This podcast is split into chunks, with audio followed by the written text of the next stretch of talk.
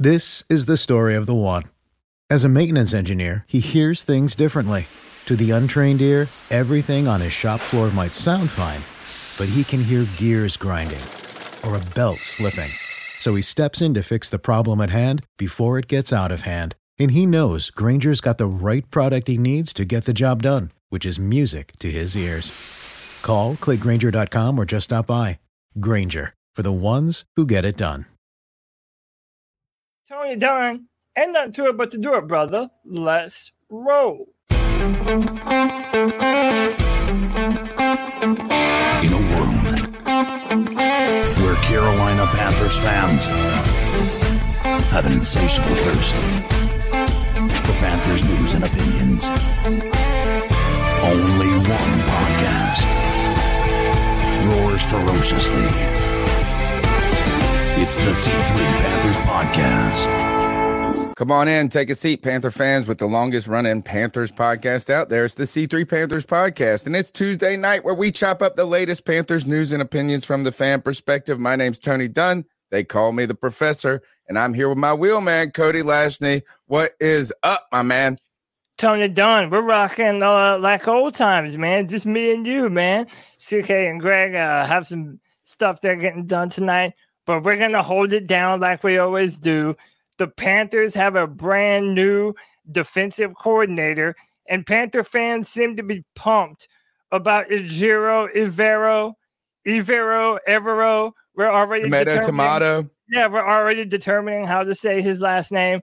But dude, uh, Deuce Staley is the new coach on the Carolina Panthers. Steve Wilks is going to be the new defensive coordinator of the San Francisco 49ers. Tony, you already know there's so much to talk about, so much to get into, but we're going to do it with the best damn Panther fans and all the YouTube, and you already know them and love them.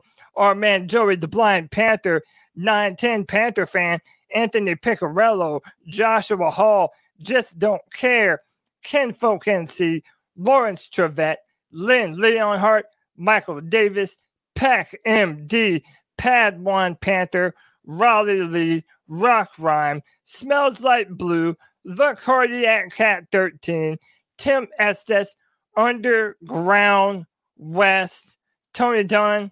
Ain't nothing to it but to do it, brother.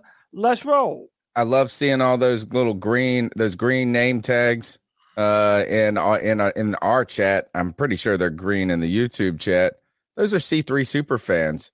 Those people are diehards. They rock with the C3 Panthers podcast. We thank you for your support. That's a small donation that they give the podcast $1.99 a month and get some of those cool tags, the loyalty badges, and cool emojis. But you know how you can support the show? You can smash the thumbs up button.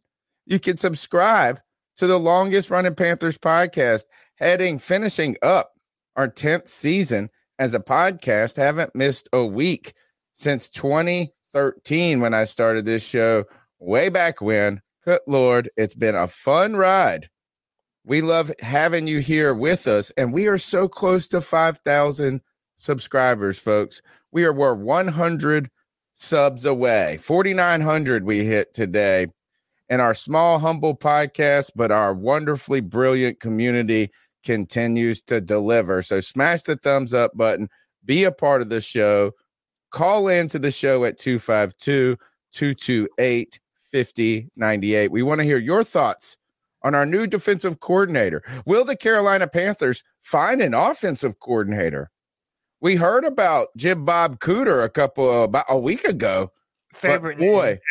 I know best. Who doesn't love Cooter? All of a sudden, this is that all silent though, Qu- all quiet on the offensive coordinator front, some people are even dropping names like a Jim Nagy potentially after this Super Bowl.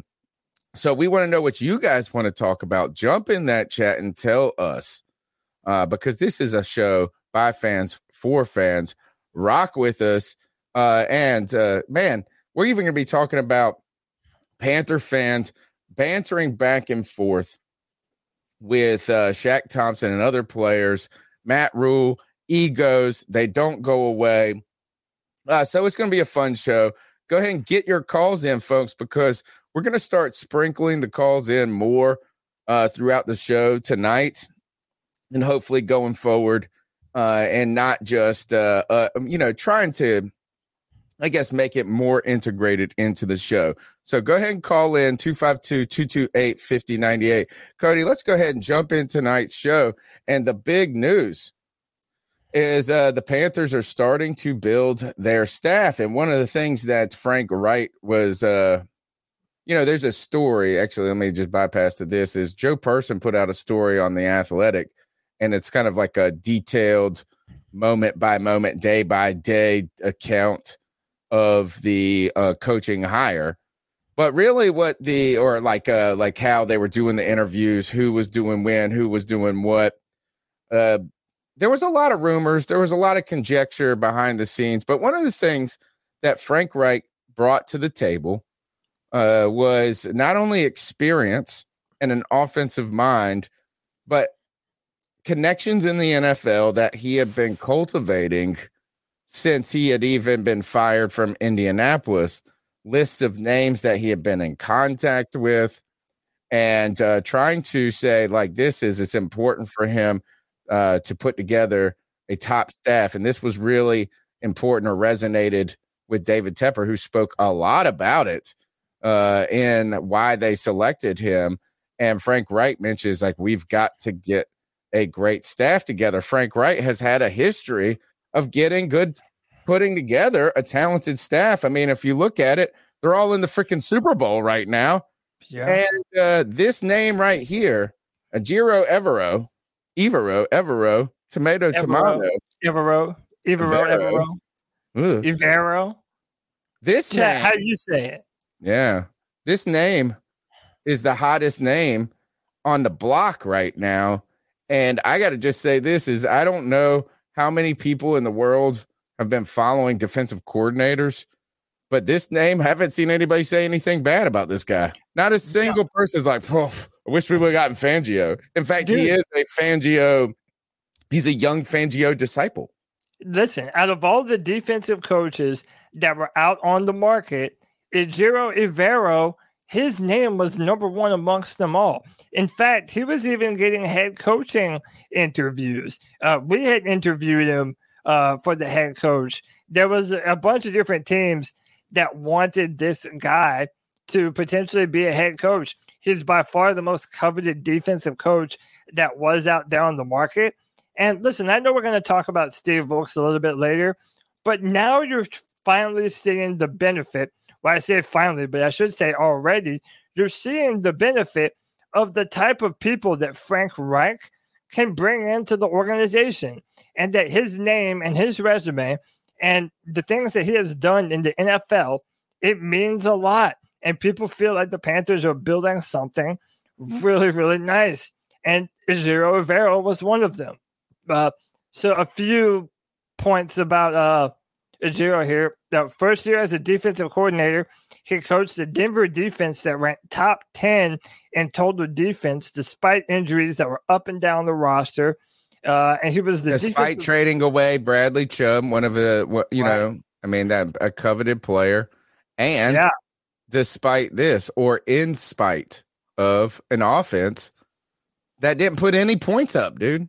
This defense was on the field the whole fucking season. How many yeah. excuses were made for Carolina defenses over the last two, three years about, like, oh, imagine how good this was if the offense could actually move the ball and score? The Broncos averaged like 10 points a game. Yeah their offense was very, very bad. I mean, there's a reason why this dude was the number one amongst most defensive candidates. And it really has a lot of Panther fans, myself included, fucking pumped for Jeremy Chinn and Jaycee Horn, maybe even a guy like Donte Jackson, because of his pedigree and what he's been able to do with that defense for the Denver Broncos. Um, I wanted to play this clip uh, this was when he was still with the Broncos. And I wanted to play it. And then I want to talk about what this means for the future of the Panthers defense. Three, four in our base defense. We'll play a, a variety of uh, sub packages. Um, you know, there'll be a lot of carryover from what these guys did last year. Uh, but at the end of the day, um, you know, Coach Allen was just talking about the evaluation. You, you got to start with the evaluation of your players. You got to see who's in your roster. You got to see what they do well, and then the scheme has got to fit your players. You know, and we got you can't go the other way around with that.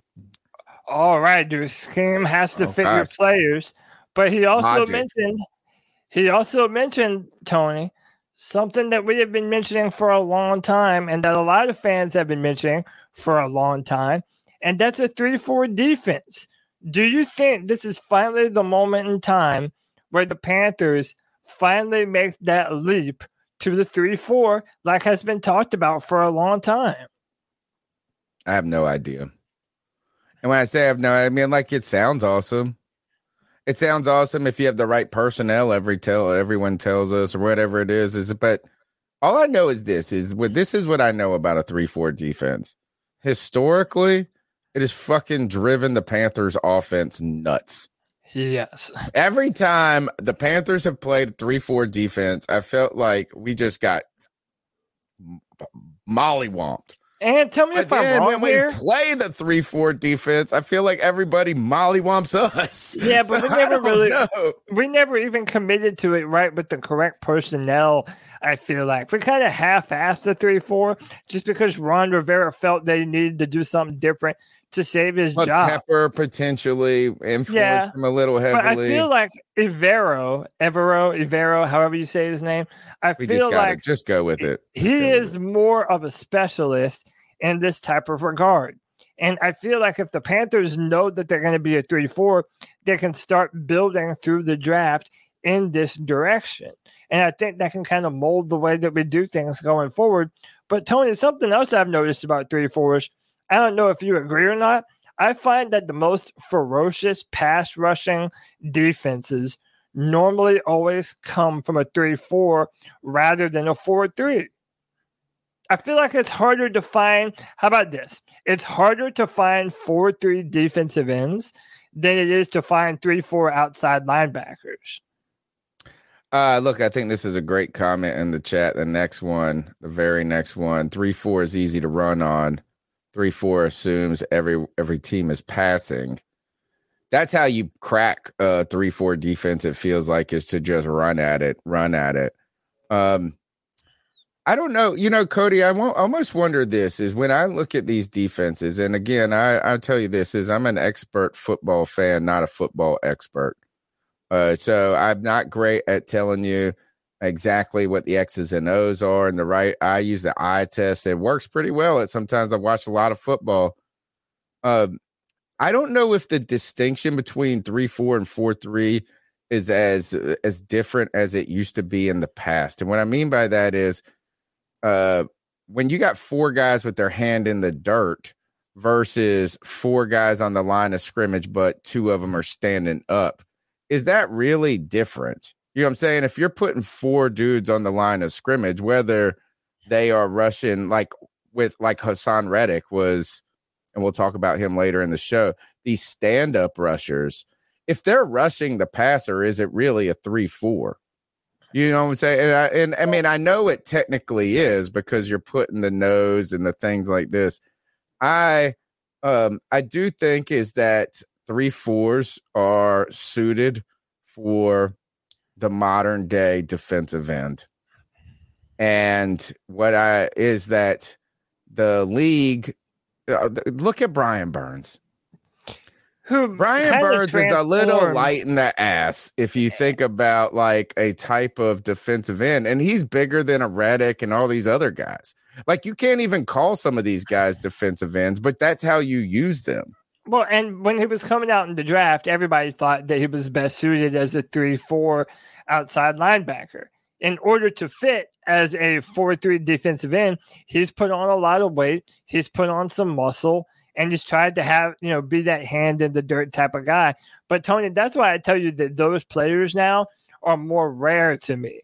Because if you imagine an outside linebacker, think of Son Reddick. You could be six foot two, 230 pounds, and be a dynamic 15 a sack, a year type of outside linebacker.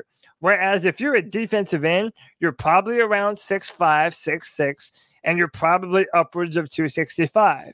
And I think finding those. Oh, that's big- light, bro. That's still I mean, light. right, even more. But that's You my point. The big, the bigger, more athletic guys are just flat out harder to come by. And I also feel like you're right. And people have mentioned this in the chat. A 3 4 defense, it's not the best at stopping the run. That's kind of been one of the drawbacks of that 3 4 defense. It doesn't have to be bad. Probably have to have, yeah. having Right. having big having bigger men up front is as a rule of thumb better for stopping the run. Sure, sure.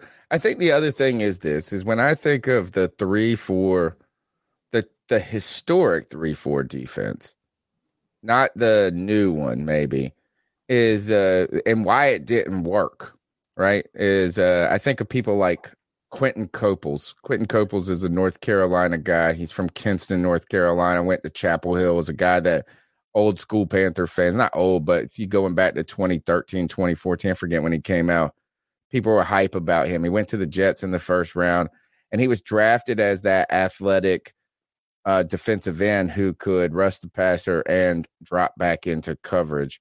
I think that those guys are all liabilities at the end of the day in coverage, right? So is that like if you run that, you just have to understand that their whole job is to rush the passer. You know, like uh, they said this is I saw Haason Reddick's defensive coordinator say this earlier in the season. He had 17 sacks this year. And he said he probably would have have would have had 25 if I hadn't have dropped him back into coverage so much. Right? And I just it's hard for me to say is like how do you use these guys? I just don't want Brian Burns on running backs. I don't want Brian Burns on wide receivers and that's what you do that's how you attack those things. So how do you? And I'm I'm I'm hoping, and I, I trust these guys know how to mix it up in the right way. I think you have to have, again, I think he's right here, is that you don't, and and this is the archaic ver- version of football, is where your scheme you bring in players to fit your scheme, uh, or maybe not that is maybe I'm not doing that is, but you go like this is how we do it. This is what we're doing. Instead, the whole part of the NFL is everybody is good. I love the saying good on good, right? Is everybody is good. And Frank Reich said that in his press conference. "Er, It's good on good. We got to get the most out of our guys. We have to make it about our players and what they do great. So I, I, respect his position and I'm and I and I trust his wisdom on this. But I just have never seen first, we just never had success with it but we've only tried it twice in our history or three times totally one yeah. i think we it- were like a three four, even- like in the early or the like early in our tenure then you had Yeah. that ron rivera year where it was just like pff, we don't know we can't stop the run And it felt shit rushed. It felt forced. It felt like they didn't really even but fully they changed commit to it. mid-season i think Yeah, or something well, no, but they did it before the season. But it felt like the players that we had drafted. It's like we didn't really even commit to a full three-four defense. Like we kind of just took the four-three players that we had and then tried to fit a square peg in a round hole. For Yeah, we had older for lack of a better players. you don't know how good he was and how familiar the staff was at teaching it. It was teaching it on the fly to a certain degree. And the only other reason, the time I've seen it is that 335. You know, I know that's not a Where- 3 4, but like, yeah, it's like the collar. And then I just like, oh God. I just haven't seen us had success when you only put three men on the front line. Right. Uh, but uh, this guy, you're coming from a team though who has a history of fucking dominating with that shit. I mean, Yeah. guess who? Isn't that what the Broncos ran against us in the Super Bowl where they ate yeah, they've they've always been a three-four team. And that and that's what I'm saying, right? It listen, I'm excited for an aggressive Panthers defense. I want us to be kicking quarterbacks' ass up and down the field. And I, I feel like an aggressive type of defense is what the Panthers need. We need to you know play what they more. need is good players. Yeah, but That's we what they have 'em. fucking need. Is we, no, we need- don't. have the player. Yeah, we do. We have the players to play man coverage. Tony Dunn. I take Jaycee Horn over Patrick Surtain any Okay. day of the week, and we, we have the players that are built for man coverage. And in fact, this was some of the drawbacks from Steve Wilks. People felt like Steve Wilks played that off man coverage too much in the vein of a Ron Rivera, and that it was causing too much of a cushion for opposing teams to just dink and dunk their way to a first down and pick when they want to take shots. I just don't know So- if we got the defensive front. Well, we're going to have to build this way. This is going to be a process. We're just now getting in our new head coach. We're just now getting in our new defensive coordinator. We are starting to move in the right direction. Yeah. But we need we need to continue to draft well. And Fitterer, in my opinion, has never been more important to this organization than right now. Now we're about to really see if Scott Fitterer is who we think he is as as a general manager and if he can continue to build this team with the 3-4 defense in mind. Tony, I wanted to turn to our old friend Jordan Rodriguez, who went on the Kyle Bailey show to uh give her thoughts on Giro Rivera. I know Ejiro well, obviously covered him um, extensively here in Los Angeles and then kept up with him when he was in Denver. First and foremost, I mean, my goodness, this is an absolutely home run hire for the Carolina Panthers.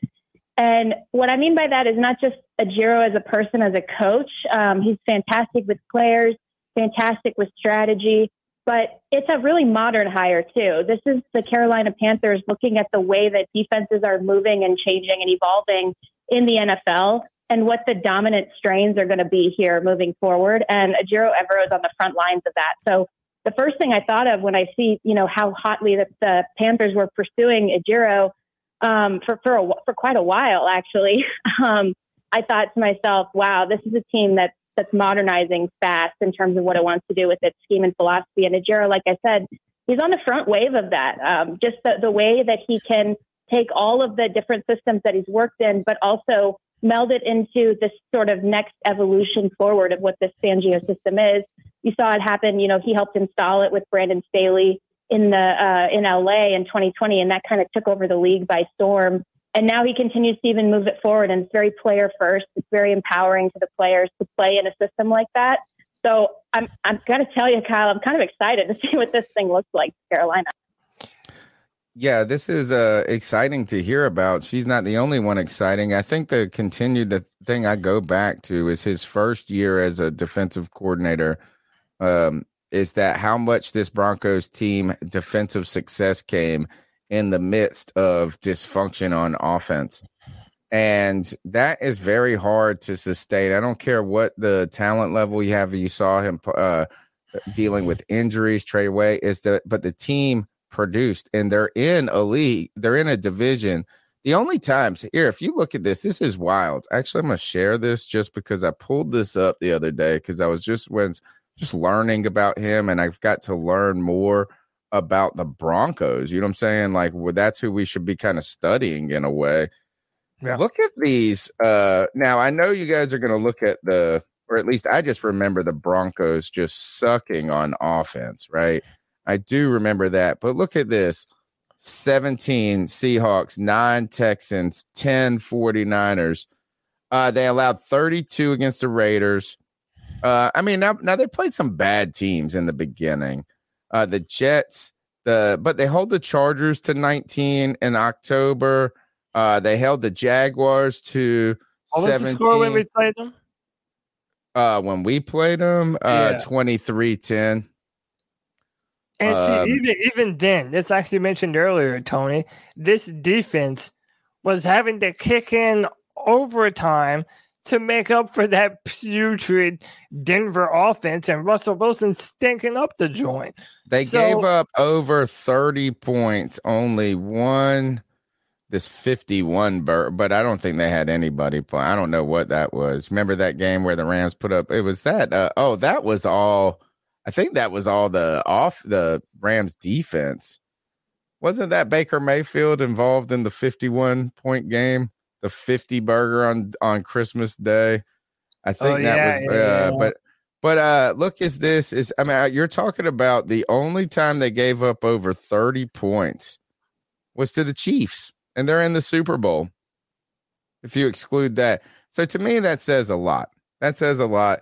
And uh, one of the things that I continue to go back with with this hire is that while he is a young and exciting defensive coach, he has 15 years of NFL coaching experience.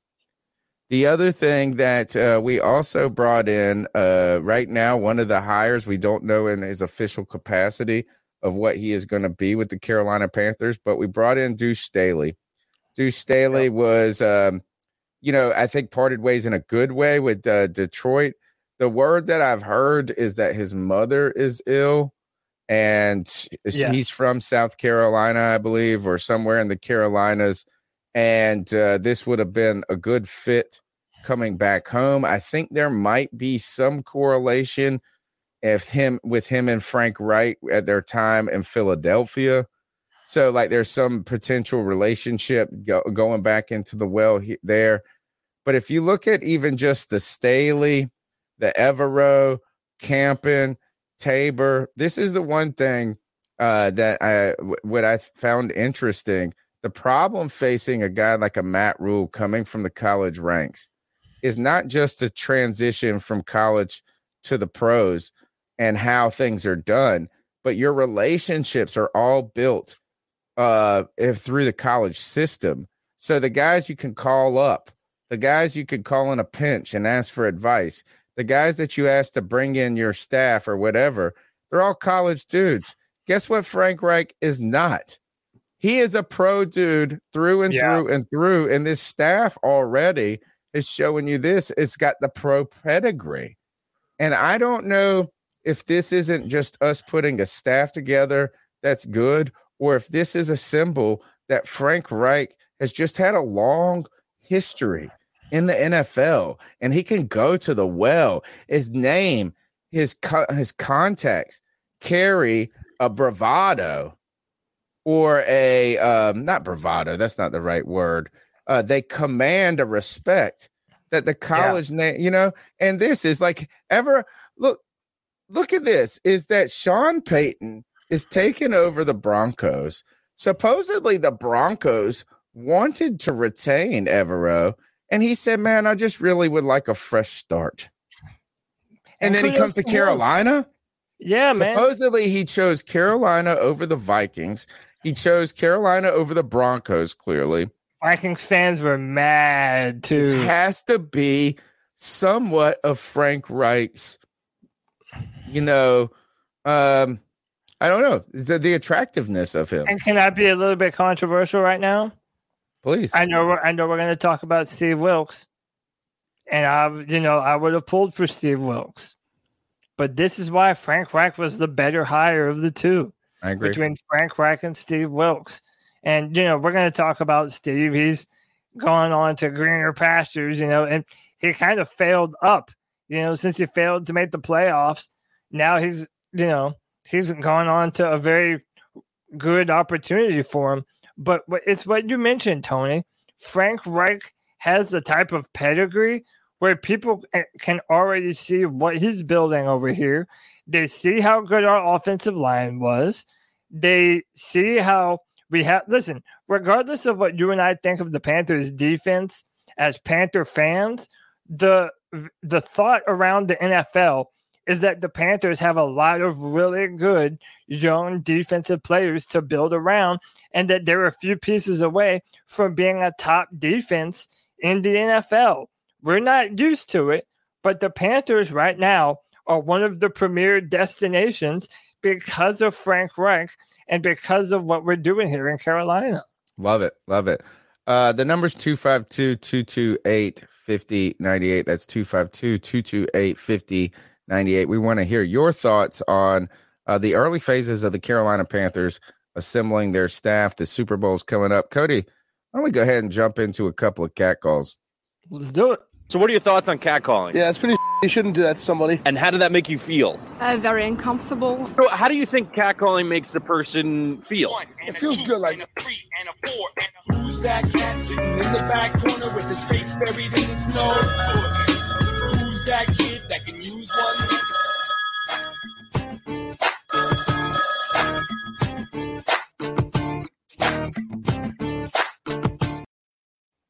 C3, what's up? Nomino Panther fan here. Uh, great hire with Evero. I mean, I'm, I'm being optimistic about it because he had a lot of head coaching opportunities and interviews. So hopefully he sticks around for more than one year. Um, but it gives us a window where we can uh, operate and hopefully uh, achieve greatness in the South. Um, one other side note I will say, I think if Frank Reich's going to be calling the plays, then I mean, wouldn't the quarterbacks coach be Save big on your Memorial Day barbecue, all in the Kroger app. Get three pound rolls of juicy 80% lean ground beef for $3.49 a pound with a digital coupon. Then get select varieties of flavorful Powerade, Body Armor Super Drink, or Arizona tea for 77 cents each, all with your card. Shop these deals at your local Kroger today, or tap the screen now to download the Kroger app to save big today. Kroger, fresh for everyone. Prices and product availability subject to change. Restrictions apply. See site for details. Oh, it cut out. Am, am I the only one not hearing him? Are y'all not hearing him anymore? But Tony stepped away from the computer for a second. So, whatever. It's just your boy talking. Um, shout out to the caller. Appreciate you, man. Um, listen, I, I've said and been very vocal before. I would love to finally have a coach who is calling plays, a head coach who calls plays. Uh, and I I think that that's uh that's important, and that was one of the bigger reasons why we even hired uh Frank Reich in the capacity that we did. Hey Tony, the call shit out halfway through.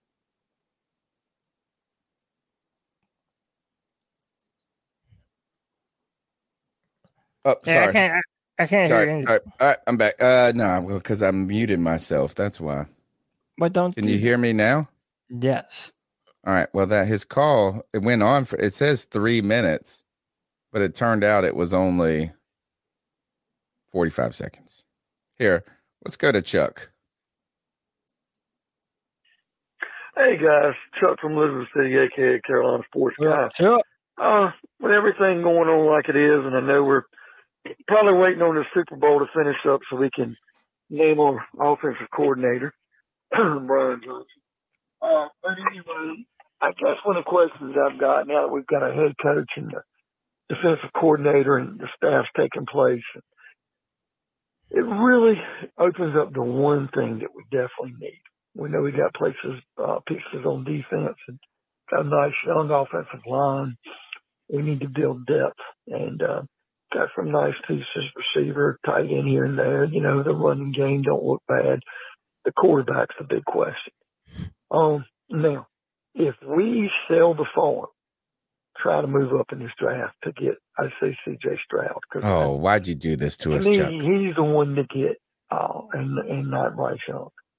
Um, You know CJ? Stroud. And I don't want Let me Levis put and uh, Richardson. I just, I know if we stick at nine, but I, I think Stroud would be the one home run pick.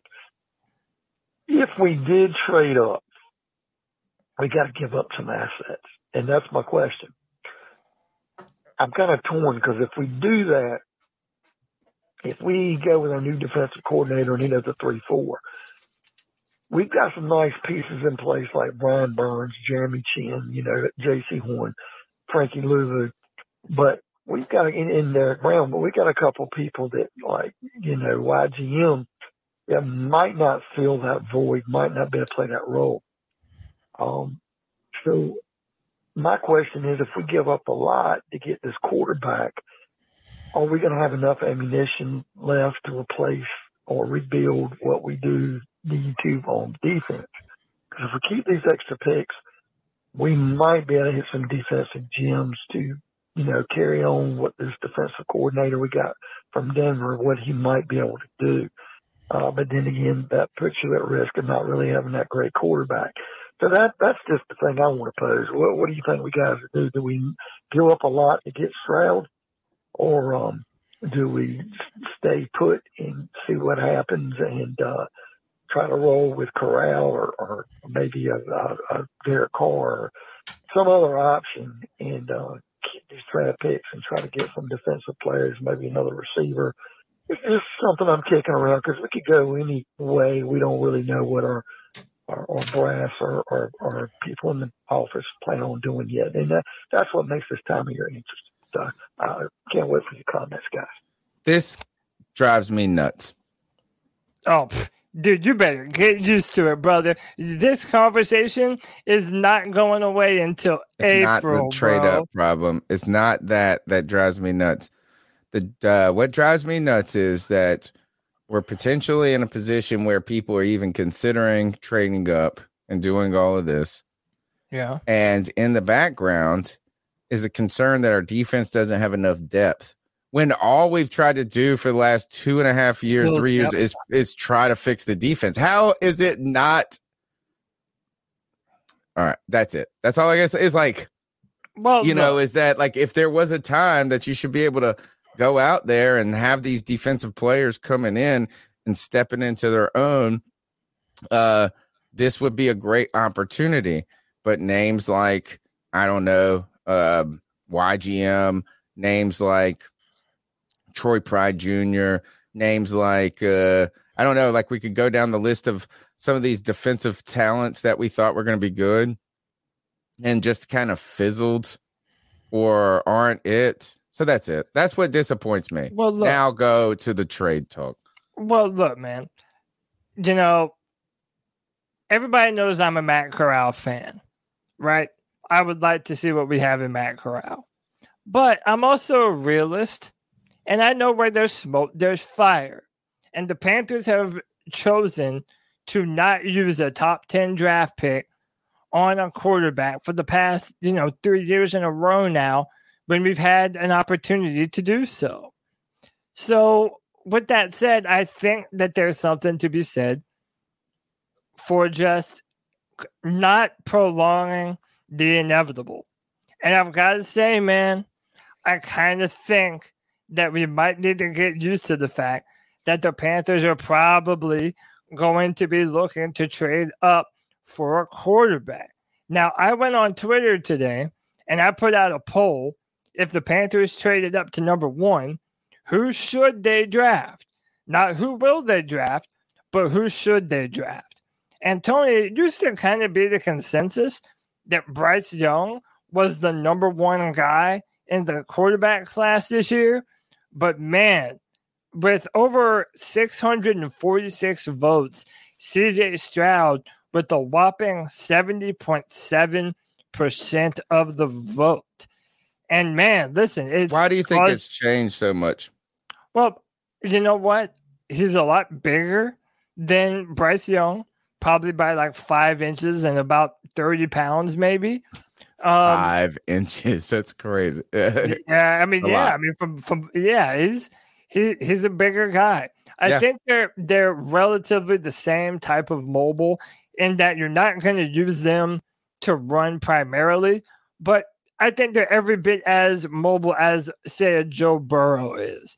Joe Burrow is not a super mobile guy, but he can move Pat around when he Mahomes. needs to. Right, right. So, in my mind, CJ Stroud is more in that frame. And look, I'm not going to lie to you, man. CJ has one of the nicest touch passes that you're going to see on film from any of the quarterbacks this year. You know, and plus, if you remember, uh, his final game of the season, he came within three points of defeating the national champions, the yeah, Georgia like if that goes a different way, they go. Yeah, to win the he's probably championship. He's the unanimously the consensus number number one at this point. Yeah. So a lot of people, I mean, CJ Stroud is the name that's on the tip of Panthers fans' tongues right now. And um, I don't you know. got to go I've, to number one. I've kind of come The around. The only way to get him is to go to number one. It's you so cannot- rich, though, you man. cannot uh, believe if you feel that way that the other teams who are ahead of you in the draft are going to go, you know what? We just want to play the guy that's going to get us there, like be more consistent mm-hmm. now. Let's go with the safer bright. You- You're not going to do that. They're going to pick. He's going to go number. He's going to be the first quarterback off the board. So then, are you talking that we should trade up to number one? And say that I'm saying that's what you have to do. We're gonna have to give up a lot because let me tell you what: if the Colts decide that they want to move up, they're closer to number one than we are. Right. So There's like we're three gonna- teams that could move up that are And this close. is- to, And Tony, this is what I've been arguing with people online. People are like, "Oh, it's not even going to cost that much." You're It's a lie. delusional. You Yeah, are out. If you delusional. don't, if you don't think that this is three first round picks. an arm and a leg for the Panthers to move up, you're delusional. I don't give a damn about what the Philadelphia Eagles gave to the Browns in 2016 when they drafted Carson Wentz. It will be far more than that. I am telling you. So there is no way, love- Cody, that it's less than this. Is that at the very minimum, it's this year's first, next year's first, and then a boatload of twos and threes kind of sprinkled in, like this year's two, next year's two, and you know, whatever. I really truly think though to move from nine, right? We're at nine to one, where there's three other teams ahead of you that also want quarterbacks you have to give the max, and the max is three years ahead of time. You're giving this year's first, next year's first, and the following year's first. And Tony, now this is where I have the problem with the draft class because whenever people hear me say that I don't want to trade up, you know, I, it's not that I wouldn't like a CJ Stroud or a Bryce Young, but when I say that they're not the type of prospect that a Trevor Lawrence or a Justin Fields were, that's what makes it all the hard that we're going to be having to give up this kind of draft capital. Why is he not a Justin up. Fields?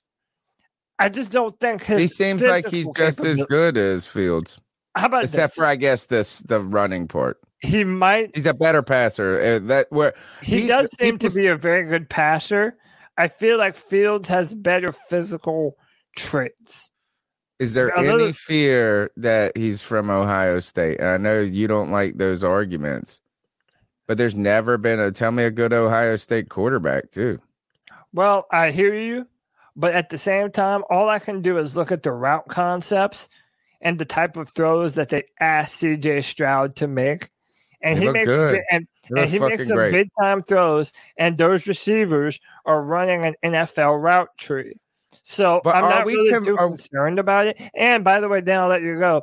Uh, CJ Stroud has taken snaps under center, so it's not like Not a lot coming- though. Right, Every picture I see of man, he's in the shotgun. He's that was he's, that's a great he's not point. he's not coming from a pure uh from a pure like RPO uh, system. Yeah, yeah, he's he's not he's not running that type of offense. And one thing I do know about him, they give him a lot of control at the line of scrimmage to be able to adjust his protection, uh, uh you know, make changes at the line. The the dude can do it all from a mental standpoint. They I have too don't- good of talent at the receiving corps for him to just be a one read or and tuck it and run type player. That's not even his Right. game. So you're right about that. Cody, is are we when it comes to the Stroud talk? Is it a little recency bias though? Uh, and what I do you mean mean? by that is the last couple of games, right? Like that game against Georgia, right? Just fucking sinking into our head. But if you think back to the beginning of the college season, he was, I think they went played. Who was it? It was a game I was like really excited to watch them play, and he was just whelming. It was like in these two big games. I don't know if it was the Michigan game or if it was. Did they play Penn State? Can't remember they play. I remember going, "Oh, this is a big matchup. We're going to watch this." This is the time Stroud is going to remind everybody that they've been sleeping on him because people told us two years ago Stroud is going to be the dude. People told us two years ago to not get last year's class with Pickett and them. That wasn't it. It's this year's class. So we were still waiting for it. And in the beginning, you know, you're like, oh, Stroud, his name kind of lagged through a lot of the season he should be the number one prospect. Like he should have. He was kind of coming into the year, was he not? Who the Yeah, I hell was mean- the hell? Yeah, I mean, well, like, no, his- him and him and Bryce Young were the names. Everybody knew that those two dudes were going to be pretty highly considered in this year's draft class. Um, and it, it's not. How about this?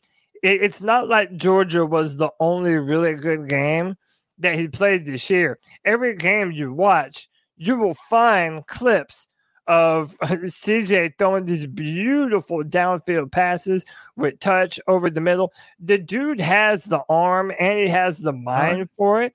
Um, but you know, something else to consider. He had Marvin Harrison Jr., the best wide receiver in college football. that's who I want. That's Jackson good. Jaxon Smith-Njigba, uh, who is another really good type of uh, uh, receiver, and Ryan Day, the play caller in their offense. He is just very good at scheming guys open. But at the end of the day, Tony, your quarterback can only do what they're asked to do, and they didn't ask him to run very much, and that's he's why not that super fast, dude. I No, watched, he's not. I He's watched not. him. I was like, uh, I was expecting him to be like, "Oh, you're the guy taking over for Justin Fields." Like, uh, you're I gonna. bet you he fast. I was runs like, nope.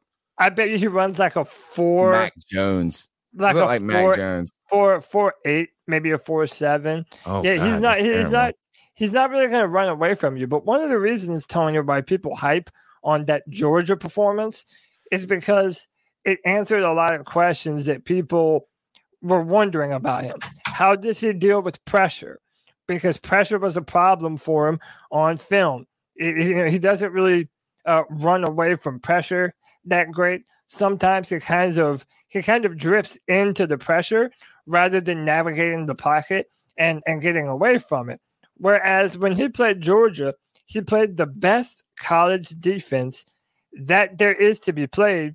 And he was doing all the things and checking all the boxes, moving up into the Sure, pocket, sure. keeping his eyes downfield, and using his legs as a runner to be able to run and get first downs in a big time moment in a big time matchup. So maybe it's recency bias, but that Georgia game is probably the most NFL type of defense that he played his entire career. Yeah, they're like always career. seven dudes. They're national champs. Um, and you know here, and recency bias is has a negative connotation to it. Is and if you could spin that and uh, take it from another angle, is this just the fact that he peaked at the right time?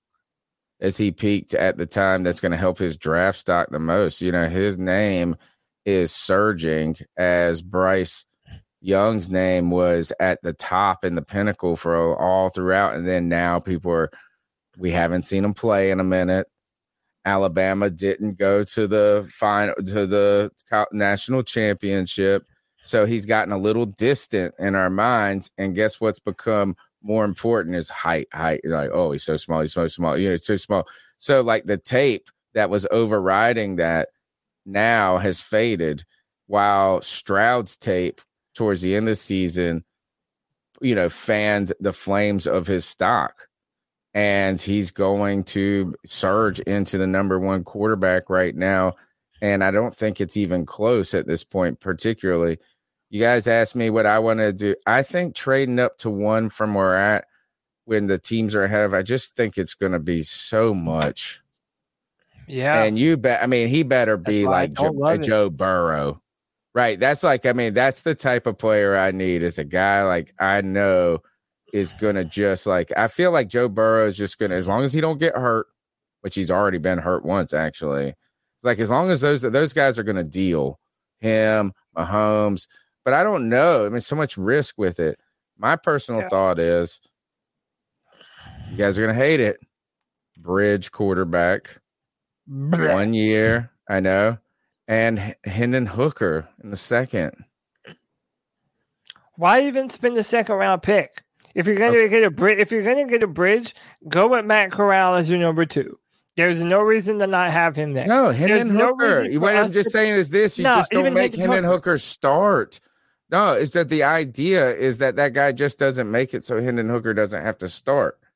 You're just knowing this is Hendon Hooker would have been in this conversation if he wouldn't have gotten hurt.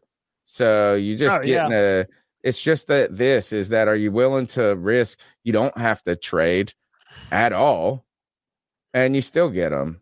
and he could be just as good as Stroud, like as when it comes to like how the talent level. And the Yeah, only he- the only red my- flag to some people is that he's 25. He's my QB three. Uh, I've got it. Uh, C.J. Stroud, Bryce Young, and then Hendon Hooker. I have him above AR and uh, Will Levis, and I really this? like Anthony Let me ask you this. too. And yeah, yeah, man, but I think people are a little. Uh, I, that's the pro. They're all projects in their own right, and some. Uh, and let me ask you it this way, and then we're going to go to the next topic because, and then we got to get back into some calls too. Um, what's more of a risk to you? And I want the callers to weigh in on this. I want you in the chat to weigh in on this. Trading three first round picks and getting Stroud, right? Is that more of a risk or and and is the reward alluring enough? Or is more of a risk taking Hendon Hooker in the second, trying to get a Jacoby Brissett for one year and letting maybe Matt Corral even beat him out this? You know what I'm saying? Like, what's the bigger risk, and is the reward that much different? I mean, no, but I mean, I'm a big fan of Matt Corral, and I understand people aren't gonna love this, but I, I absolutely think that Matt Corral is comparable from a physical talent perspective and a leadership perspective to all the quarterbacks in this draft. I really do, but I understand the argument that you're not going to bet your and, and, and I understand the argument that you're not going to bet your future on you know a third round quarterback that these coaches didn't even hire or that Sure. they, they they didn't even draft. Uh, so you know I, I understand the the urgency, but I put this on Twitter too. If the Bears know that the Panthers are desperate for a quarterback, they're gonna drive up the price.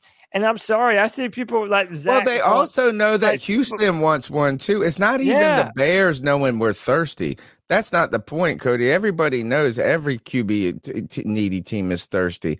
The problem is this: is that if it gets into a bidding war, right. if you get into a bidding war, the other people's picks they have more ammunition. are more desirable. They they're higher up. And yeah, I mean, so that's what I'm saying, man. And I see people coming at me in the chat. Oh, it's a poverty mindset. We have to do what, whatever it takes. I'm sorry, I'm not jumping on the bandwagon of literally whatever the Bears want for the first pick. The Panthers need to jump up and down and make it happen. Like I'm just, I don't. But they don't just know, have man. to give more than every other team. That's it. They don't have to jump up and down to make the Bears. A lot. That's gonna be a lot. It's a there- In, in your mind, is there any way? And yeah, you already said earlier, it's probably gonna be three first round. That's what I think Yeah, it has to be. Like, yeah, I mean, I don't see another world in which that isn't the scenario. Now, people are also saying, well, you would then have your for what you lost in the draft, you would be able to make up with free agency. If you have your O line, you have your quarterback, maybe you could convince some other guys to come. don't got seventy million dollars to spend though. You don't even have that much. Uh, I mean, unless uh, unless they can do some. Uh, I mean, I think it's next year. They're saying now it's going to take a whole nother year to get past this. Right now, to where like we're, I mean, I, so I don't know if there is a super cap voodoo that we can do. Right now, the Chicago Bears, a lot of these teams have so much cap money too, so they're going to be out there spinning in free agency. You know, so you can't get in two bidding wars. but that that's what I'm saying, Imagine dude. that. So that and look, I'm gonna be very real with a lot of y'all in Panther Nation. Y'all are acting like some thirsty thoughts. Okay, everybody is so thirsty for a quarterback that most have adopted the mindset, whatever it takes to go get CJ Stroud. Go up and get him. And dude, I like CJ Stroud. I just spent the past 10 minutes telling you all the things that I like about him. But if Yeah, you're gonna I tell just- me that if you're gonna tell me that he's worth giving up three first round picks and potentially ruining our draft for the next three years, I'm sorry, that's a hard sell for me. I man. almost you gotta I think of it as this is who does the player that he compares to in ceiling and talent, not a style of play, but think of some names. Like here, let's use. I, uh, how about this? Can I give you a high end and a low end comparison? So, Okay. okay, this is a high end, low end. High end, you're hoping that is Joe Burrow. That high end, that's what you're hoping from CJ Stroud. Low end, maybe a Jared Goff. And Jared Goff had a damn good year this year for Yeah. the Lions. But, you know, that type of player, they're to put the ball in the air. They're not very mobile. You're not to ask them to do a whole lot, but, you know, in that kind of mold. You almost wonder, uh, like, I want you guys in the chat to make a list of players that were worth three first round picks as a quarterback. Like, I think you would put Luck in there. And even though, and, and the irony of that is that he didn't, he, he retired before everybody. But like thinking back on even the best quarterbacks, the best prospects, sometimes they haven't yielded. Not sometimes, they don't yield as much as you think. Like, um, I mean, is that yeah? I mean, you're going to point to Joe Burrow. Maybe you could say he's worth three first round picks. You could say like an Andrew Luck. You could say Patrick Mahomes. Now that you know what you know, um, uh, you could say maybe Trevor Lawrence. I get not maybe. I know you guys say that because he's been he was like the most accomplished player in the history of the world or one of them. So I I would accept his name in that. I'm trying to think of another name right off the bat that would just be think about it in any scenario worth three first round picks. Like Yeah. another quarterback, like that, that we know. Yeah, I mean, like I mean, you can go back as far as you want to go back. Herbert, I said probably would have been worth. Three first round picks. That's crazy. But You know what? Justin Herbert, We could have just given one and gotten him. We only had to move up two spots. it hurts my soul that Justin Herbert Okay. is not a Let's uh I want you guys to in the chat call in at 252-228-5098. Tell us a quarterback that was is actually worth three first round picks um outside of Patrick Mahomes and Joe Burrow at this point. Cody, let's get back into the show right now. Uh I think related to the Carolina Panthers next is that as Frank Reich uh, was hired for the Carolina Panthers position, a lot of Panther fans were upset, dis, dis, disappointed, and I know that Steve Wilks himself was disappointed that he didn't get the head coaching job amidst a very admirable um, kind of final fight uh, by this kind of impromptu general that had to step in and Steve Wilks. Steve Wilks, that was headed to San Francisco. Um, and you got to be happy for him. This is at least my man is going to a job where there looks like from the outside. Uh, at this point, we don't know how the roster will transition over the short term, but they're going to. He's going to a really good team with a very talented defense.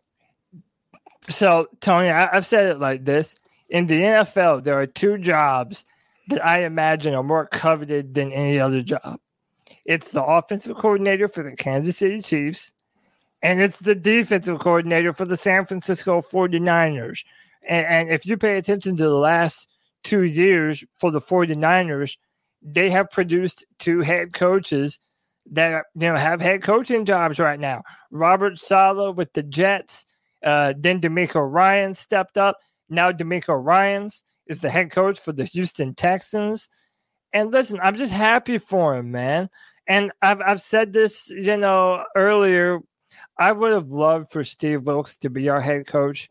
I think Frank Reich was the right move. But you know, not everybody's religious, but to those, you know, uh, who do believe in God, there's a saying: uh, when God closes one door, He's waiting to open a bigger, better one. And I know that that's what happened for Steve Wilks.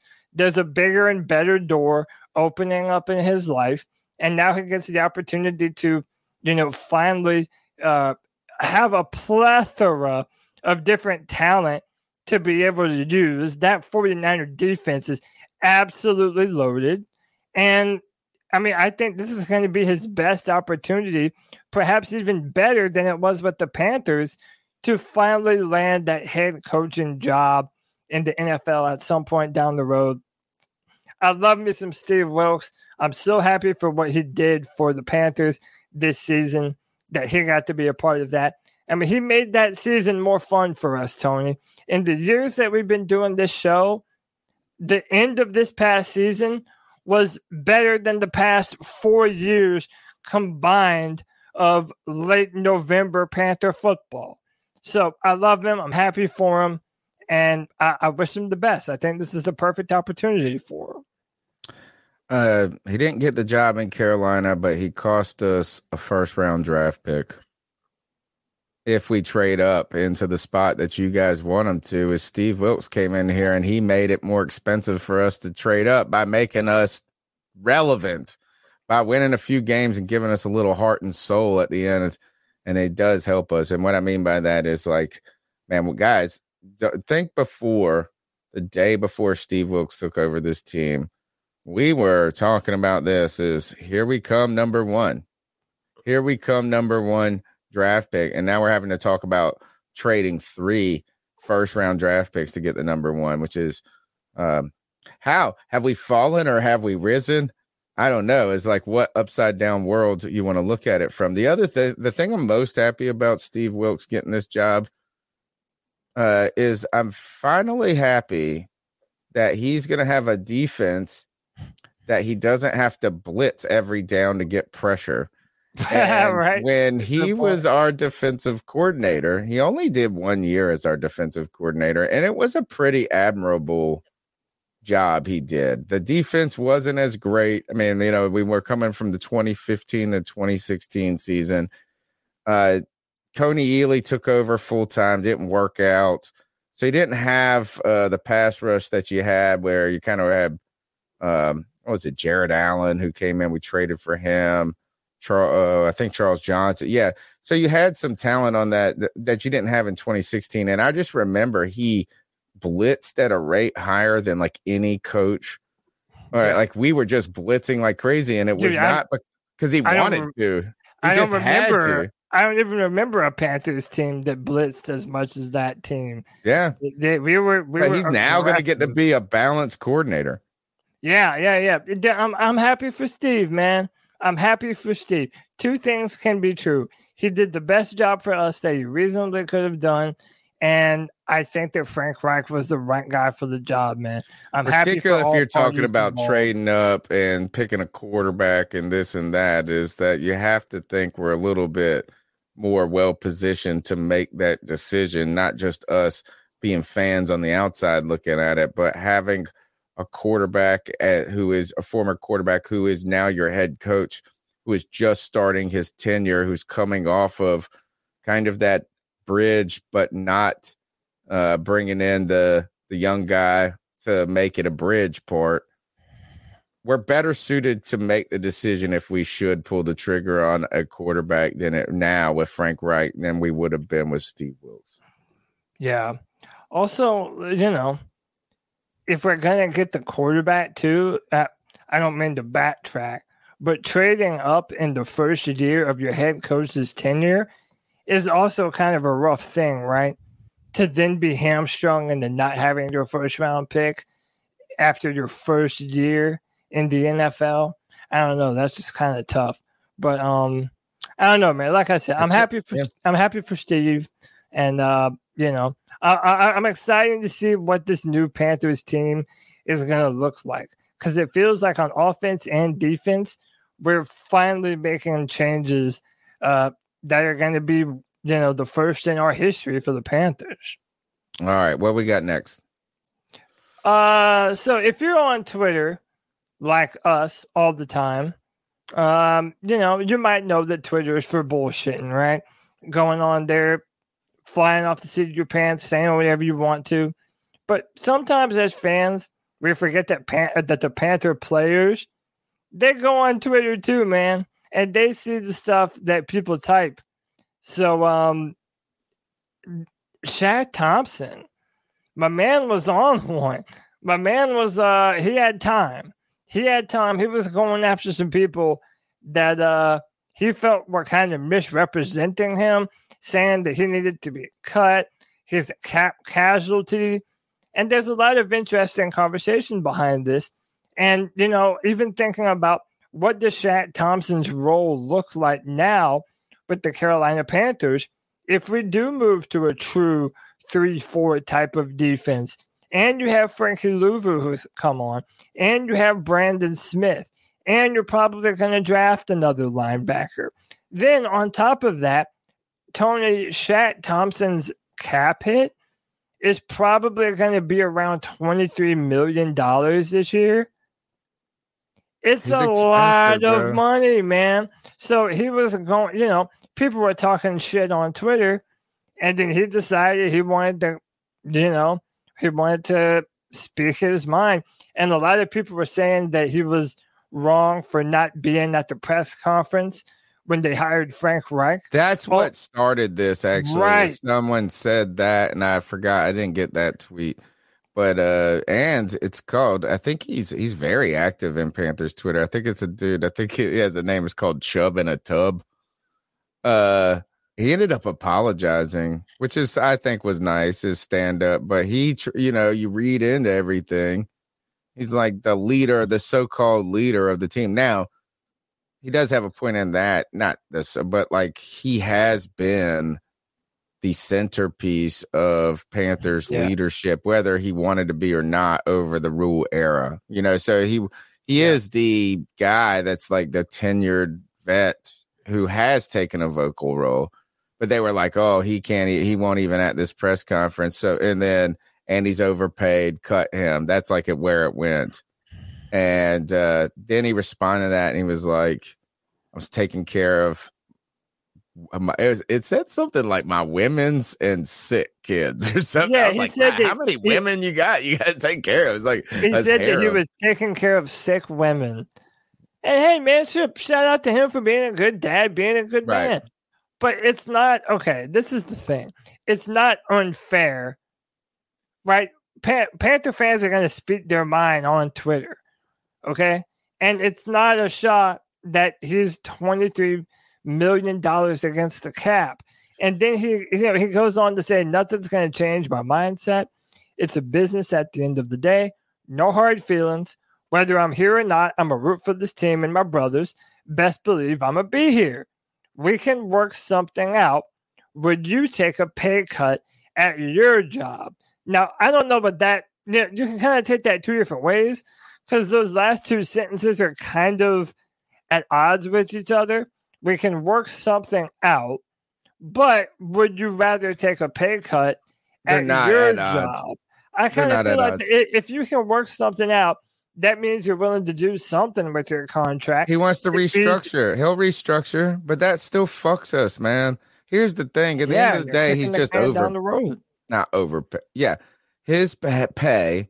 He's well compensated for his production. The Panthers have well compensated him. He does is this is that that contract is heavy on our salary cap right now. And I'm not going to fault my man for making money, right? So I'm not going to say he Sure. should take a pay cut. Like I don't think that's it. Is at the end of the day is this is we just wish man, we're 4 years into this contract and it's still this heavy.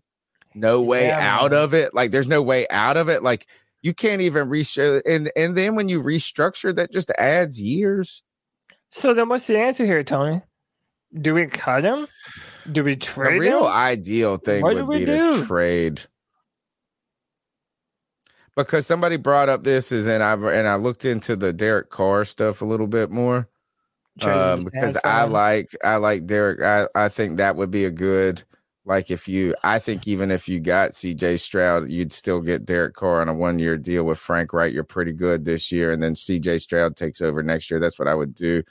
And I don't know if it would work or not. But I was looking at this is that when you trade for Carr, you can't trade for Carr right now because when you trade for him, you get the deal that he's on the base salary. They have to pay the guaranteed money, but you get the base. And he's going to get paid his base salary next year is $32 million. And it's like that, you know, that's just start money. It's like, and when you think about it with Shaq, that's the thing is that like the only way that we're going to offload that salary and you're still going to eat the whatever the guaranteed is, is to trade him. And then so you have to find another team that would what team would take on Sack uh Sack Sack, Sack Thompson. How old is Sack Shaq now? He's all, I think someone said he was 25. There's no way he can only be No. 25. I'm about to look it up. But the thing is this, they have to pay whatever that number is. So we're just gonna have to pay Shaq. Like we're in a tough spot. So I think the thing almost to do is just suck it up, pay it this year, and then get the hell out of it the next No, year. he's 20. He's 28 years old. okay. So listen, a lot of people are saying, "Oh, Not that you, old, but he's not that good either. And I hate Right, to say that. That sounds so mean, but he is whelming, bro. He is the official de- definition of whelming. He's not overwhelming. He's not underwhelming. he never lived up to what Thomas Davis was able to do at the same position. You know, um, you can even argue that Frankie Luvu, as an outside linebacker, what uh, has been better than Shaq Thompson in certain facets, just because Yeah, of how totally. aggressive he is, how fast he is. People in the chat room are saying um, you could re-sign him to a, to an extension to alleviate the cap hit. But I don't know, man. Like it just seems like right now the ethos is to be young and fast on defense. And I don't know that Shaq Thompson is necessarily either of those things. I don't know if he. Like, how about this? Is do you think he- he's got to be an, considered an old twenty eight? He's been playing a lot of football, bro. He's been playing a lot. I mean, like he hasn't been a starter the whole time, but it's not like he's getting faster. And right now, you're not looking at him at 27 years old blowing away people with speed. How's he going to get faster next year? How all of a sudden he's going to get a renaissance at 30 years old? That's not going to. Uh, it doesn't seem likely for that to happen. You know, can you have a renaissance when you never had a first birth, right? In in that Yeah. sense. Um speaking of Frankie Luvu, now that you bring his name up, he might be the most exciting the guy to see what uh Ejiro Evero can do with. Yeah, dude, Luvu's a beast. like that man. might be the type of player that would work in that transition to where all of a sudden now he's like going to be a house he could potentially be a household name I mean, I want to see what we have in Brandon Smith. And listen, how about this? I feel like Frankie Luvu, based on what he was able to do last year, number two in sacks on the team, by the way. I feel like he's more important to the Carolina Panthers right now. And what he's been on the team two years now. Like, you know what I mean? Like Luvu never, I mean, uh, Thompson, in my own opinion, never had that kind of jump it's and we're not and, okay and we're not we're not shitting on him. And granted, I even said that when he uh, wore that number seven, I felt Yeah, like he like he played got better. Yeah, he he's got had a some little. moments He had some he's had some juice. moments i uh i'm also a victim of you know like you just want to be right about things. Um so like i i'm, I'm i admit that i hold a little grudge to Shaq thompson because i got so on board with the pick when we made it and it was like uh i think it was a 2015 pick or something like that. He went to the and like i mean think about where we were at you know what i'm saying? We had just 2013 like i was just feeling good and, and he, it was pitched to me Shaq thompson they talked about Shaq thompson the way you used to talk about isaiah simmons.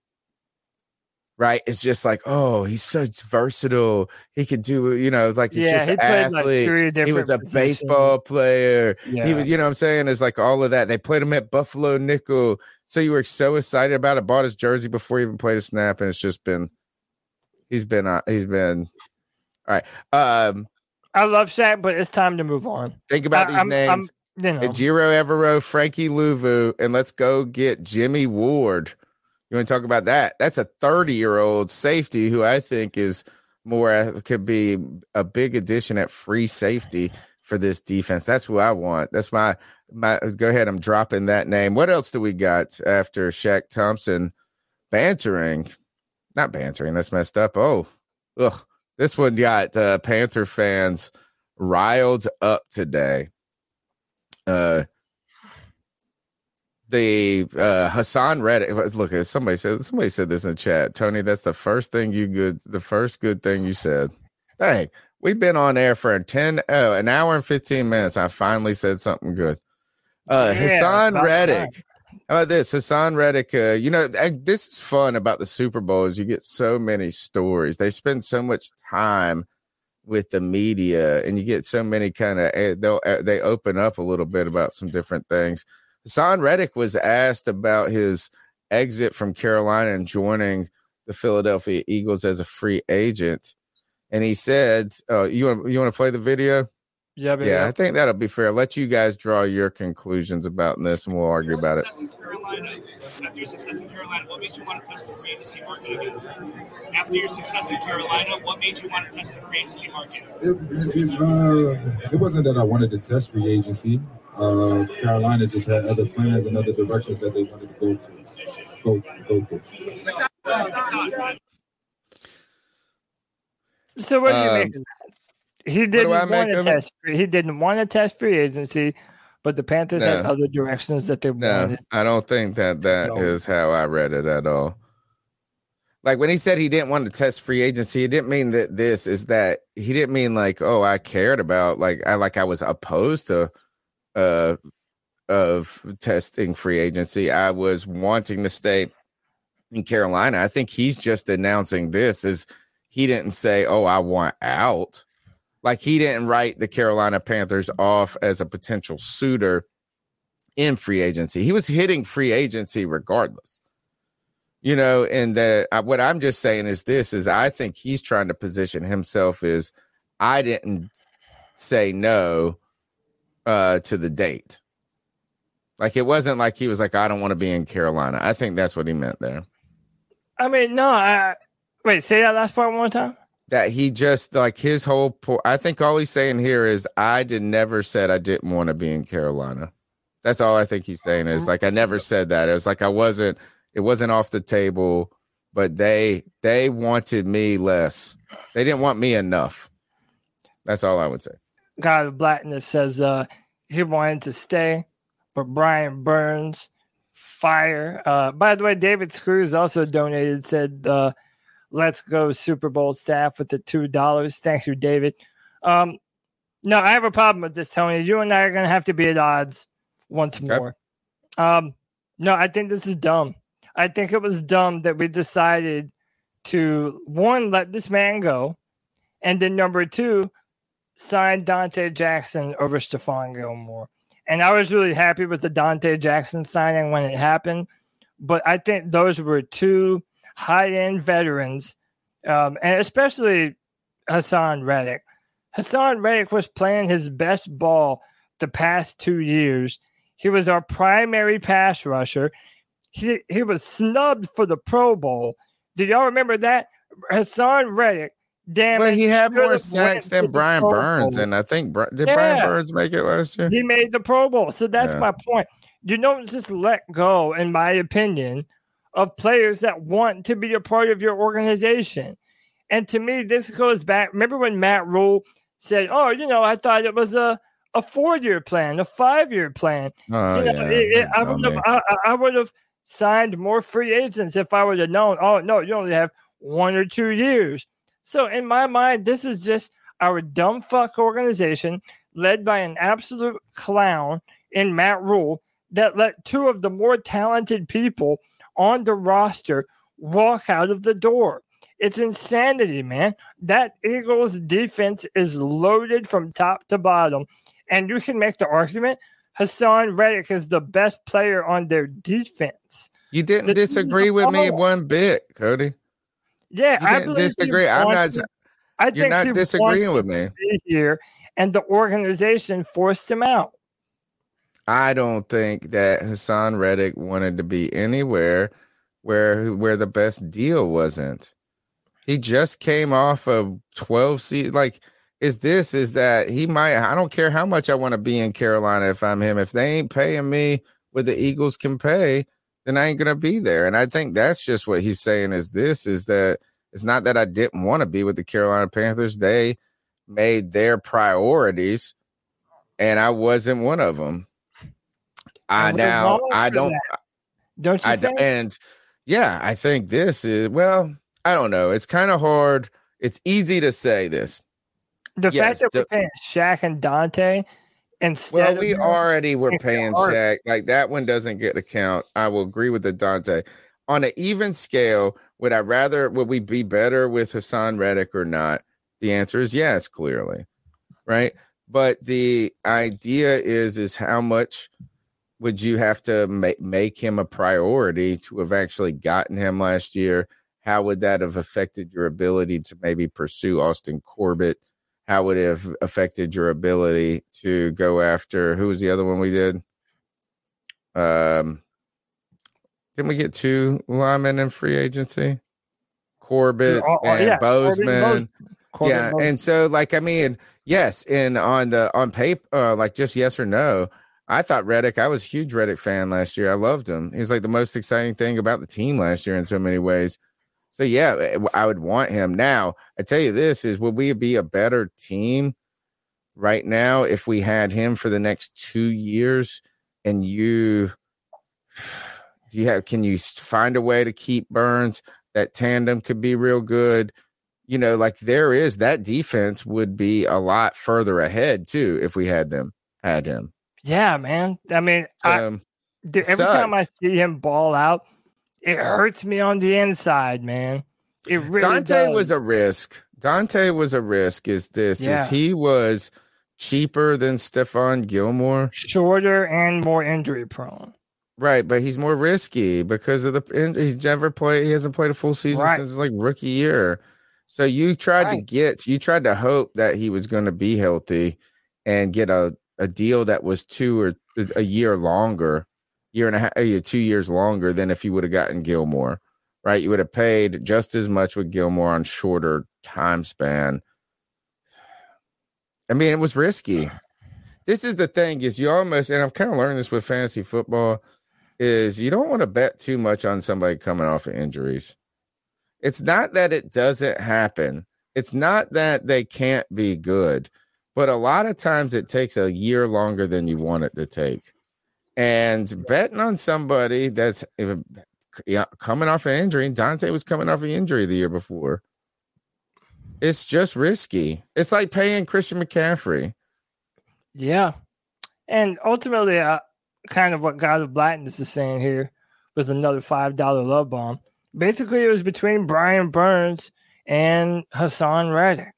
And to having to be paying both of those guys, they felt that that was a bridge too far. But What, well, what if we don't pay Brian Burns though? Imagine that. ah, You know, like I mean, that's assuming we actually pay Brian Burns. Here's the uh, how about this though? Is if you had to choose between one or the other, is like what is a better defensive t- uh, player to build around? Is Brian Burns a easier to build around? Uh, and is is is Reddick a good player, like a great player on a a good defense, and a good player on an okay defense? because you have to remember too there's like seven their their defense is fucking incredibly talented well, also, how like, about it's this? not just him out there wrecking they had 70 sacks this year But listen, but no, no, but this is how I can counteract that. His final year with the Cardinals, he had 10 plus sacks. Then he comes to the Panthers, has 10 plus sacks. Then he goes to Philadelphia and he has 15 sacks. It seems like no matter what you put him, what team you put him on, Haason Reddick is a productive pass rusher, man. I'm telling you, my man looks like a baby Von Miller. He has that kind of athleticism, dude. And it's just so tough knowing that we let that kind of player walk out of the door, man. It's just tough. it Um, does. It sucks. I'm just excited to see him. Like he- this is the type of defense he can fucking eat in bro. Yeah, look, they have look, they have three players in the secondary, and Bra- Bradberry, Darius Slay, and now the whatever Chauncey Gardner, whichever the um now Yeah. I'm all getting confused with Sauce, who's from Chauncey the Gardner yeah Chauncey, which is he is a good player. Uh, that wouldn't be a terrible addition to the Carolina Panthers either. I mean, these are we're looking at free agency coming. He's hitting free agency, but that secondary allows them more time up front to get the quarterback. Yeah. Right. They have big boys in the middle. They it, it- that's a type of defense that Haason Reddick can just fucking go bananas in. But if you put him in our defense this year, he wouldn't have had 17 sacks. I mean, he would have had know, he could have had I 13. No, I mean, it's just like I, don't feel know. like How that. can you That's say the that, though? perfect spot. It's just he's such a compliment to where they are right now Yeah, it but almost that's is I'm like I'm rooting for him to be in that defense instead of seeing him waste away on a Carolina Panther. every single defense that he's on, no matter the talent around him, he ends up becoming the primary pass rusher on the Cardinals, the Panthers, and the Philadelphia Eagles. I don't think that there's anything to him being a complimentary piece. I think he is a premier pass rusher in the NFL. And I think God of Blackness is right. The more the Panthers continue to look at the books, having two highly paid defensive ends, it was probably just too rich for them. And I don't know. We, we, we, made a mistake. One of the things that I said I said earlier, Tony, Fitterer, his job has never been more important than right now. We can't have any more of the Panthers paying for players who don't put up the very highest level of productions. No more playing or paying these middle of the pack players that are either hurt every year or they're good, but they're not necessarily elite level players. Like, no, it's time to step our shit up and pay the very best of the best. And right Just now, don't sign I deals hold that against Fitterer. Just don't that sign is- deals that are too long. Yeah. Um, all right, the number's 252 228 5098. Let's go in back to the cat calls. See what we got here. Cover me for a minute. Yo, what's up, C3? It's JJ coming back at y'all with another call. You already know how I love calling y'all. But I just remember how this past Friday free for all, I mentioned, you know, Brian Burns is better than Haason Reddick, and I'm going to stand on that um, because he plays the harder position. Um, even though maybe he was two sacks short from when they were playing on the same team.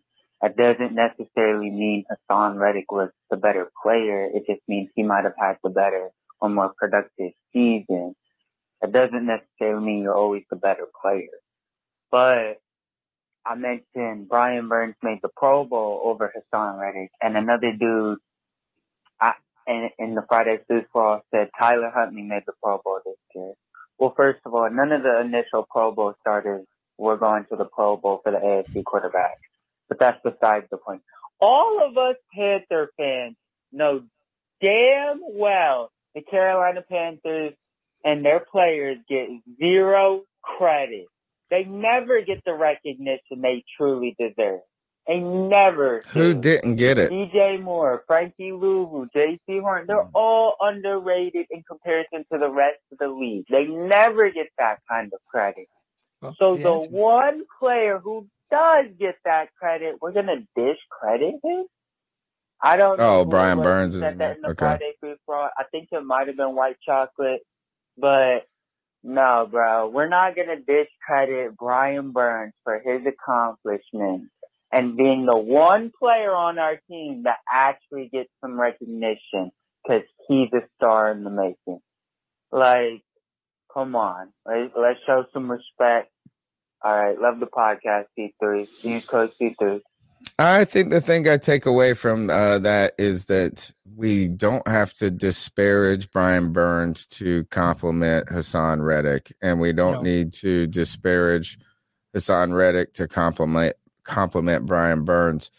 I do think this is that Reddick is one of those players that has overperformed, ex- exceeded his expectations at his last two stops here and the Eagles. He has played. We got him on such a cheap deal last year too. He was like nothing. He didn't cost anything. He played for us relatively for free in comparison to what he put up. He has outproduced guys. Um, but uh, he's he's made his shit. Son Reddick's good. Son Reddick's good. I don't know. I'm not even in love with Brian Burns. I'm not even a super Brian Burns defender, but I don't feel like I have to detract from me either. He's one of those guys like this. Is that like I hate talking junk about the best players on my team. Yeah. You know, is that at the end of the day, is that yeah, I can talk junk I mean like his, but he's still like better than the yeah, other but we're also not 10 necessarily guys out there.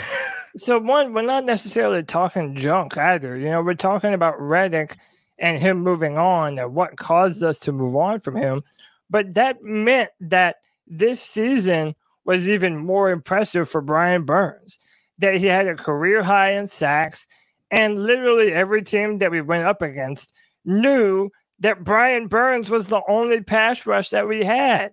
Tony, our second in sacks was Frankie Luvu at number five. So they, they were doubling, I- they were they were double teaming Brian Burns all the time. And Tony, how many years in a row now have we mentioned how many near misses Brian Burns has every season? Where if he's just one step closer or one step to the left or, or right on a certain particular play at a certain particular time, and he could have had another five sacks every single season. His potential is up with the very highest pass rushers in the NFL. Are you still Brian saying Burns. that? Are you I do one thousand percent. Oh my I god! want that. I Can I don't make a that. can I make a I controversial I don't. point? I don't believe that. For example, T.J. Watt is some type of player that is just levels ahead. You're crazy. Yes, he is. Burns. I, I disagree.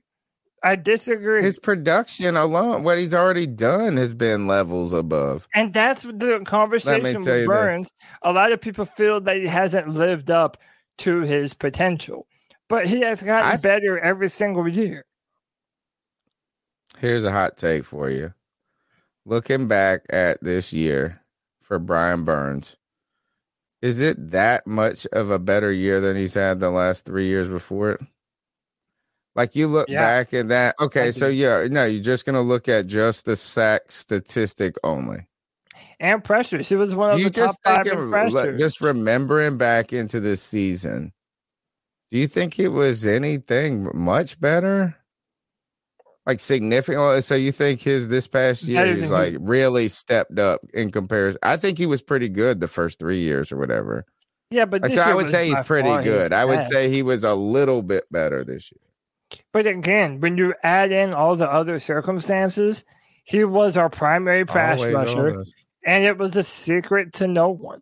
He was the guy, and yet he still put up as many sacks as he did. Imagine if the Panthers thought you said Luvu was the guy. Ima- ima- but that's my point. That's a problem. If your outside linebacker in a 4 3 defense is number two on your team in sacks, that's an issue because that means it's nobody else on your defensive line. We're not getting enough pressure on the line. And when we do, it's always Brian Burns. This is jo- Joseph Broach. I'm with you. Joseph Broach. I this is exactly it is that he's been ve- he's been good. He's been important to our team. I hate talking junk about the players who are actually the most talented on my actual team. But we are, as Joseph said, go back to that comment one back before is we are going into his fifth season and we're still waiting on potential. We're still waiting on the more to come. The Brian Burns to turn it on as he points. Uh, Michael Igwe says he's already turned it on. Okay, so that's the turn it on. Then is he at the, you know, uh, the close He's to the all by apex himself. of his powers? Yeah, so Okay. all right. by myself. All right, elite, elite. He is, and I've been asking this. Do the Carolina Panthers have any? And I haven't asked it tonight, but do we have any superstars? And are you guys confident? Those people that says he's already turned it on. I mean, are you confident that he is a superstar? Does he count, and is he classified as a superstar? Is he not getting the credit as the caller was saying before? The Carolina Panthers not getting the credit. I think he's getting. I think the Panther fans give him plenty of credit. I think they give him plenty of grace. And you guys keep telling me he's going to be the best. And I hope he is. I hope he is. And now, especially, and I hope he's the best as a Carolina Panther because if we just let him walk and he becomes the best, then I'm going to be really fucking How about pissed. this? Do you think that you've seen everything that Brian Burns is capable of? Do you think there's a better pass rusher in there, or is that just him? I just wonder if it's incrementally. No, is that like if that's my question is is can he be a dominant player? It's not just being a good pass rusher. It's about being like great in all phases. You know, you know what I'm saying? Is like is that is sure is that it, can he get 15 sacks in a season? Yeah. But can he also be an every down defensive end who's not alive like who is doing all the things? I don't know. Is that this I would say he's been good. He has been very good. I don't know if I would say he has been but like what do, what do you classify as like Well- can he become this the star of the league like a Von Miller level player? I don't know. That's pretty Well, high. And, and and again, if we don't have a Demarcus Ware on this football team, there's no Nick Chubb on this football team opposite Brian Burns. And I like what Michael Igwe says here: top ten in sacks, top five in pressures, top five in tackle for losses. What else do you want him to do? It only doesn't Okay. seem and and he played through injuries this year. So the only reason why, why Brian Burns doesn't seem more impressive is because he's a one man army.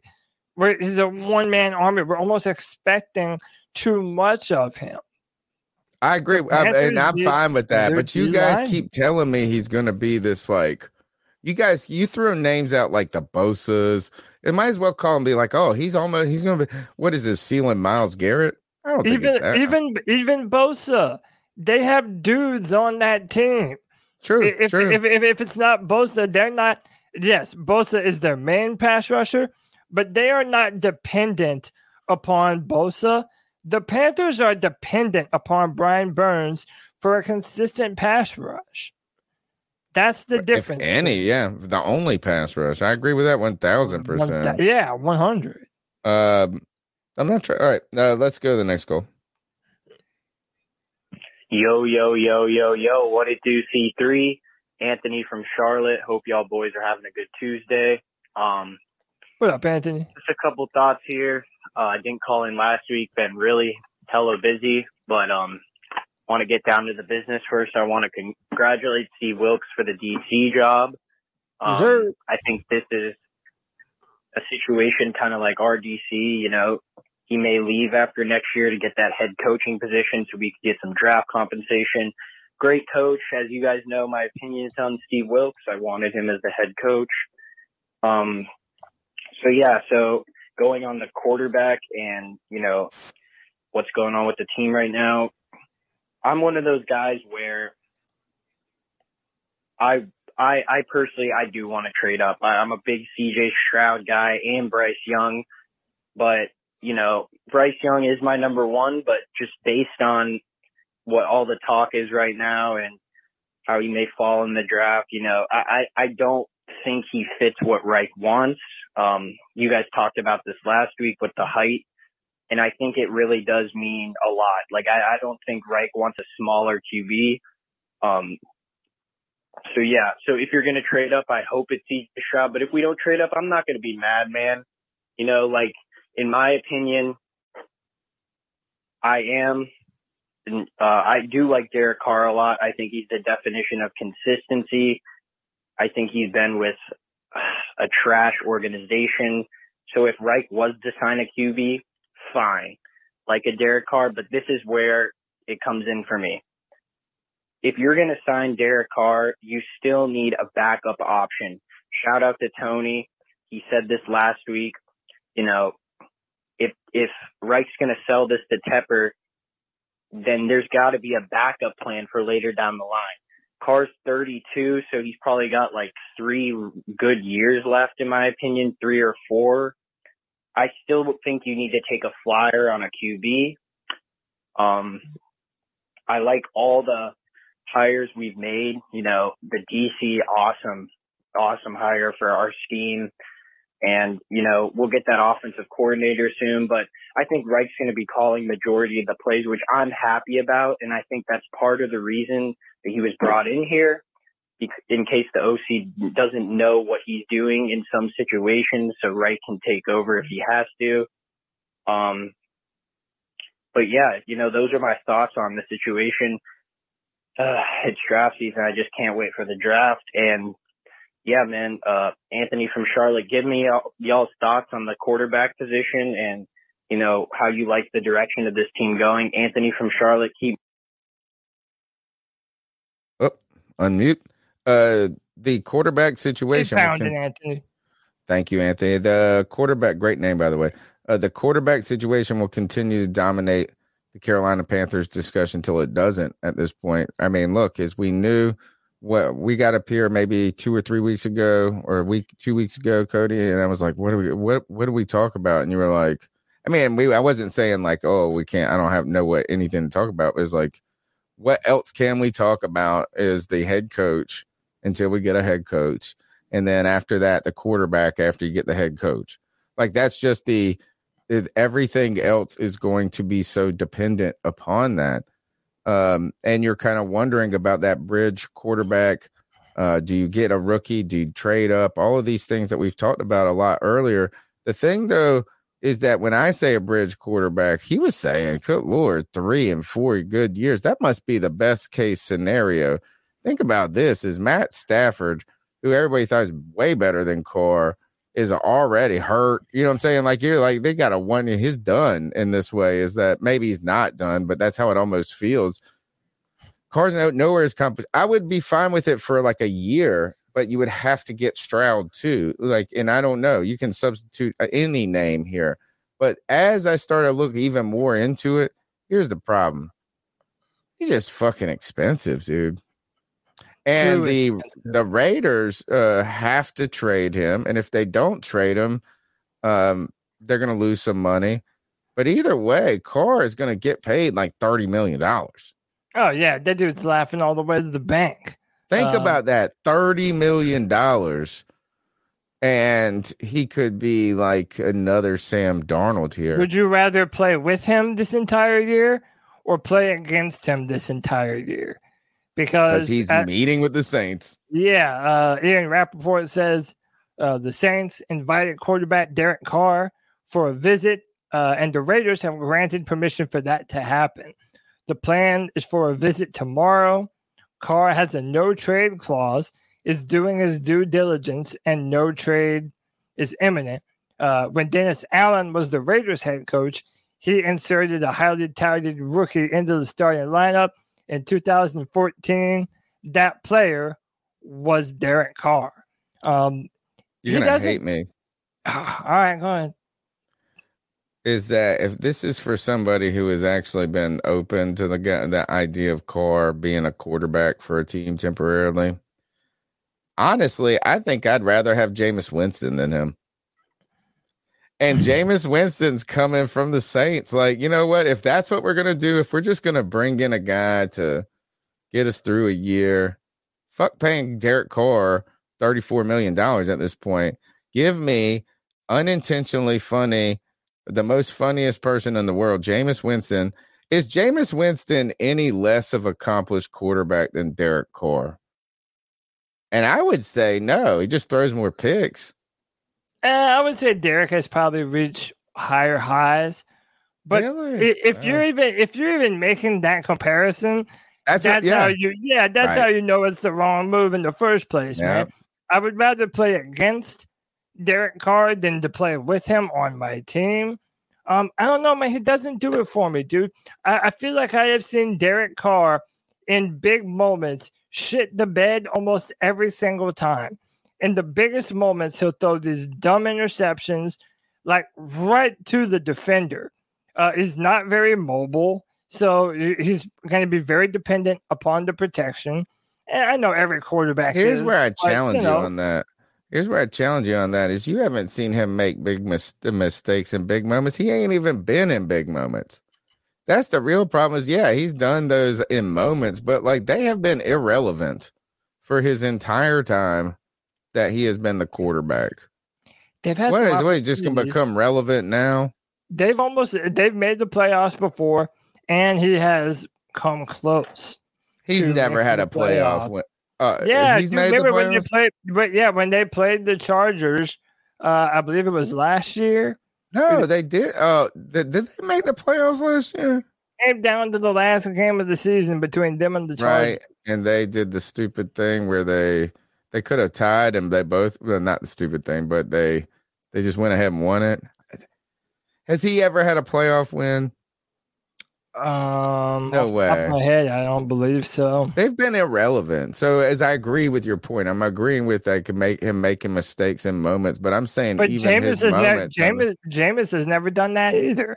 So uh, again, it's like Oh, has James never been to? You're in no man. If you're if you're deciding between those two, you're in no man's land. I only marginally. I know, but like- Jameis would be like five million dollars. Yeah, still, man, just for a couple of yucks. Uh, when he makes a dumb joke or says something stupid in an interview, like, nah, that's not enough for me, man. I want good ass football. That's not That's what I'm what I'm saying. I'm, just saying is that if it's Derek Carr or Jameis Winston, is there really that big of a difference in your expectation for the future? Uh, I don't know, man. I don't mean, think so. I think like but- is that like it's just like a just a just another guy. He's a jag, just another guy. But how about this? Is that how eh, well, look, he's a name that people are interested in right now. Jameis Winston's a forgotten man. He's uh completely forgotten. Like he's like, I don't even know what's happened to him. Andy Dalton beat him out. um He was hurt, and then when he was healthy, they decided Dalton gave them a better chance than uh, somebody James. somebody else's stock has risen though. Stra- strangely, Der- Derek Carr is going to make more money than everybody in a sense, and he hasn't. His stock isn't even go- gone up or down. It's just been meh. Daniel Jones, bro. Uh, the the, the Daniel Jones is going to hit free agency, or he's hitting free. He's in a kind. They didn't pick up his fifth year option. The Giants just had their best season in like uh almost six or seven seven years, something like that. And he was uh very good late in the season and into the playoffs. The Gi- like he has the leverage here. Imagine this is imagine the New York Giants. What do the do the Giants have to sign him? And we're talking about Derek Carr, thirty-two million dollars. Derek Carr is. Uh, if you traded for Derek Carr, you have to pay thirty-two million dollars. We haven't paid. We pay, We probably have three quarterbacks on the roster, and for the last five years, I haven't paid half of that. And by the way, this means that the Saints are willing to give up whatever is required for Derek Carr if they want him, because they're not going to let him go to a play to a team that isn't going to be willing to match the compensation compensation that they want in a trade. So No, I- the, the Raiders will trade him for anything, dude, because they will. They can't bring him back, and they don't want to pay him anything. So I like, hope. get- How about this? I hope Derek Carr goes to New Orleans. I hope it happens. Daniel Uh, Jones, though. That's what I want to know. Is that thirty-eight million? Think about that, Daniel Jones.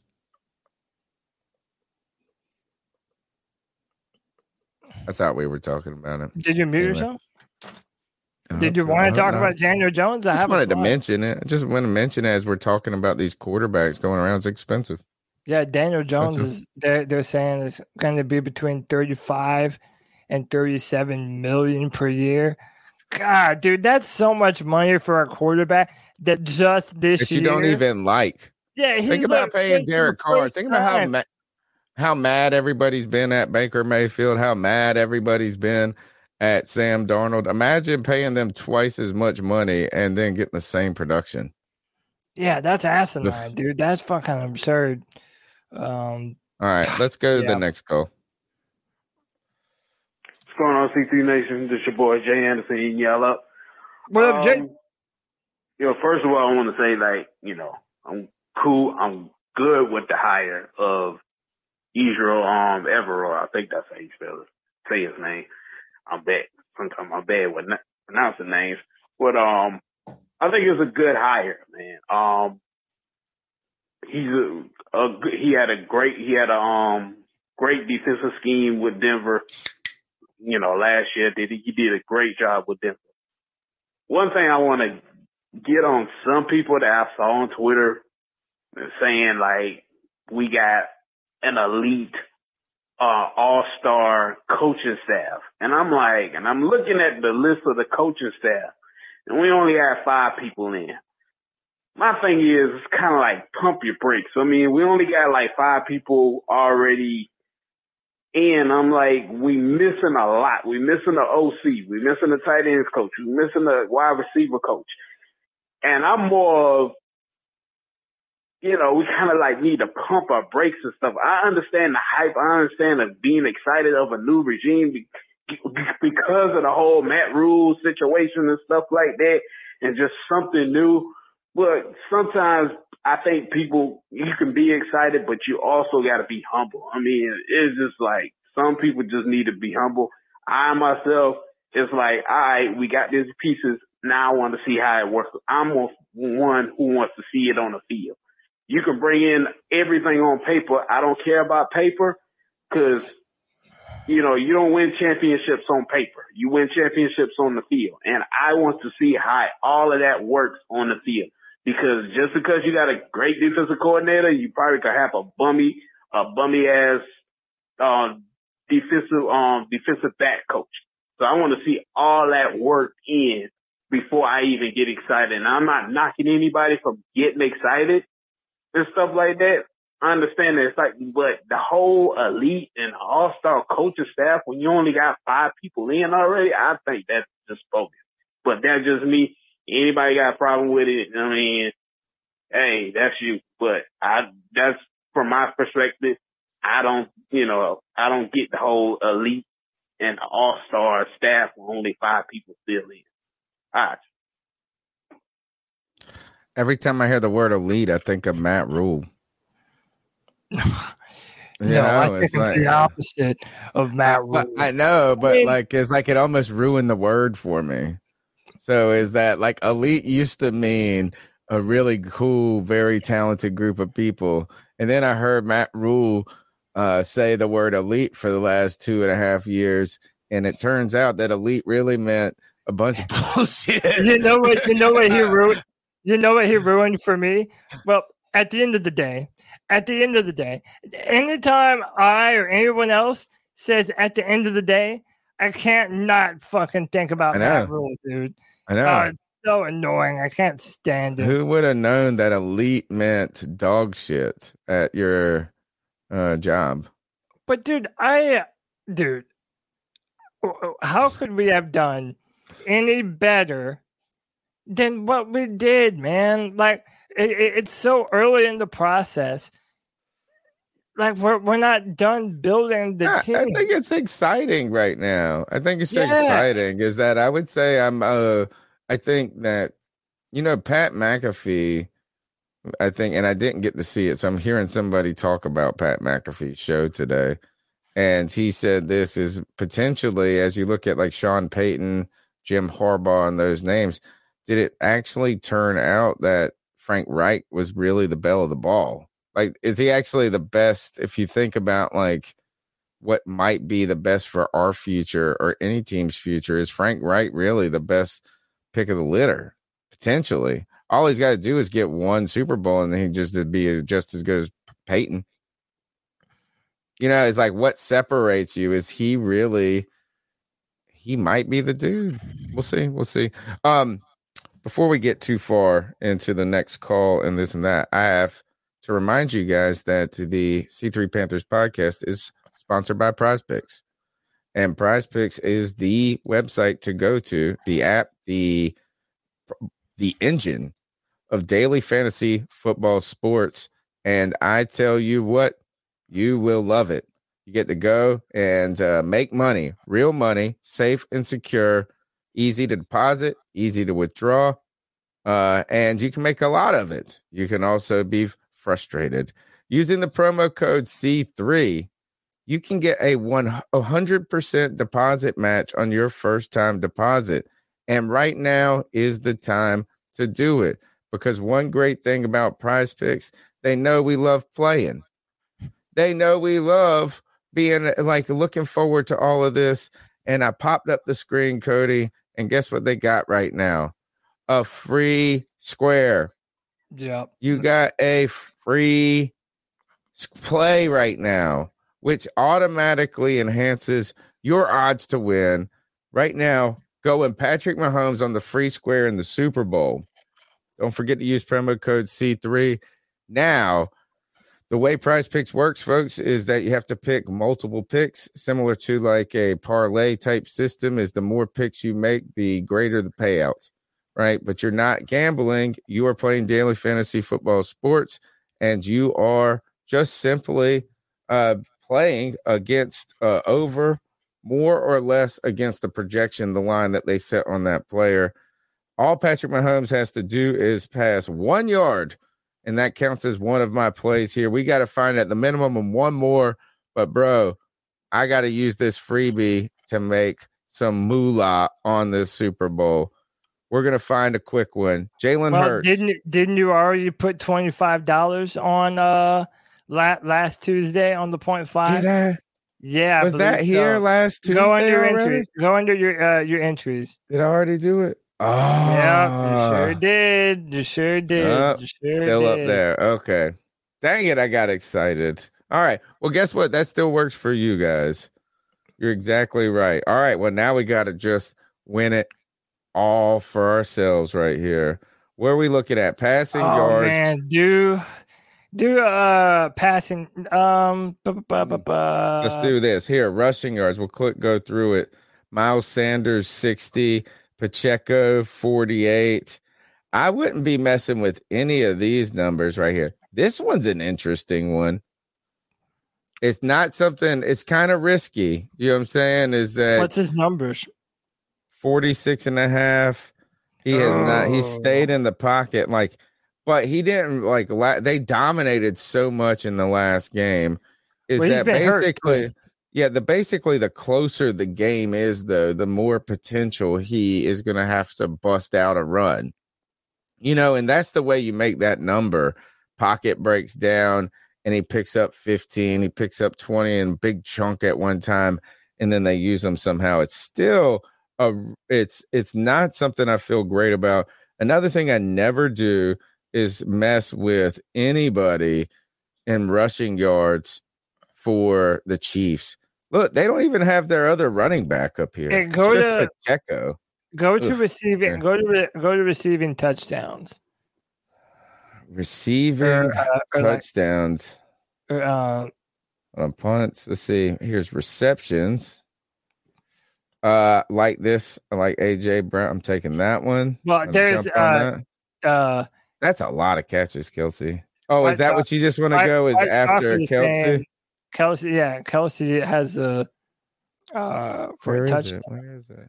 Let me look at mine. Rush. Here it is. I got it. Will he get a touchdown? Didn't we do dude, that one last week? We did that one last week. Probably so, but that's money though. Think so? Like no. What's this one? Rushing, reception, touchdowns. White chocolate says Pacheco receiving yards. Is one to look at. See. Let me tell you mine, dude. I had a Yeah, nice tell me. Tell me. I need some help, bro. I've been on this. I don't uh trust myself right now. It's Kadarius Toney, 23 yards. I feel like they've been using him more lately. That he just didn't do anything in the last. Look at that. All right. I have the Patrick Mahomes at the point five. I have Jalen Hurts at more than 1.5 passing touchdowns. I have Travis Kelce uh, at more than 0.5 receiving touchdowns. Dude, that's that's free. Uh, you, You have- so. con- I mean, it's yeah, no, I agree. I look, Anthony said the same thing, dude. That's that. That's you have to have that one. Uh, and I have uh, Isaiah Pacheco and Miles Sanders at more than one hundred eight point five. Look at that. Oh, that's what he's saying right there. Pacheco has to catch one pass out the backfield. All right, this is what I'm rocking with. I'm rocking with Pacheco more than 14 and a half receiving. Toney more than 23 and a half receiving. Kelce and AJ Brown more than five receptions. There we go. Using the promo code C3 if oh here, let's just share what this would do. I dropped a 20 spot on that. And if that was to oh, I did the PowerPoint. I didn't even go flex, did I? Nope, I just went all in. Season's almost over, baby. We gotta go all in. This would uh oh uh would pay 10 times if if, if they all hit 20 into 200 need it baby need to pull both of these off. I went all in on this super bowl. Um we got to start thinking about watching the super bowl. It's like it's going to be uh right around the corner just days away. Let's go to the next call. The number's 252 228 5098 that's 252 228 5098 don't p- forget prize picks promo code c3 Hey guys, it's the growl that makes them howl. you so quiet, Joey? Joey the Blind Panther, whose roar you stopped on the intro today. Oh, Uh, but did we that yeah, you stopped said, it early. how did i stop I'm it already loving what I Frank know, I Reich is doing and the guys that he's bringing in. Now, I love Steve Wilks, and I'm very happy that he got to go and be on Kyle Shanahan's coaching staff. I mean, you don't get called up by the big one that often. So, um, good for him. And uh, as for the Panthers, look at our division. Yeah, Brady just retired unless the Bucs. And I have a question about an article. I heard somewhere that Tom Brady said that us making him eat shit, not score and not score a touchdown played a part in his decision to retire. I don't know how true that is because we've never been that relevant since Cam Newton was here. But if it is, that's freaking awesome. But look at our division, dude. The Bucs don't have a quarterback. The Saints have Dennis Allen as their head coach, and they don't really have a quarterback. And the Falcons are the Falcons. Dude, we have the best coaching staff in the division. And we look the best on paper, which, yeah, guys, we always look good on paper. Always. You notice that we always look good on paper and then we suck. So uh, I'll just leave you with that. Oh, I'm really excited about Ejiro Evero. Uh, I'm about that shit. Anyway, guys.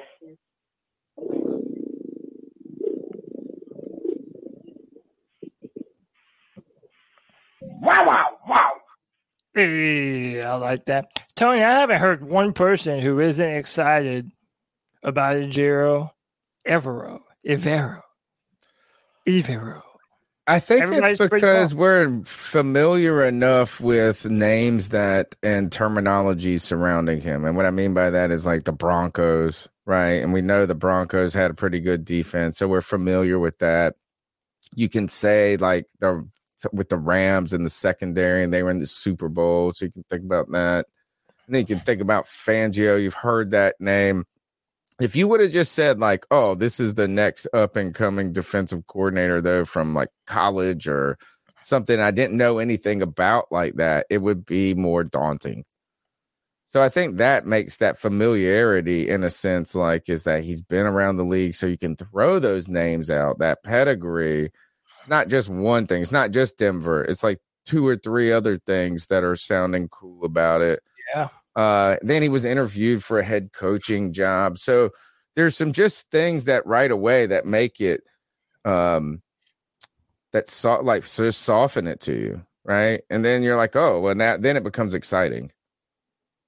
So like I don't know how you could not be uh, like excited about it. Like it's the best name that other people are talking about. Like tell me who's about like what who would have been better? Flores, who just got the job with Minnesota? I don't think so. It's like how can you not be excited about it? Like what would be the better that's why I like the Frank Reich thing too. Is you know what? To be honest, just thinking about it is like it comes with a kind of a comfort. Like Payton would have come with stress.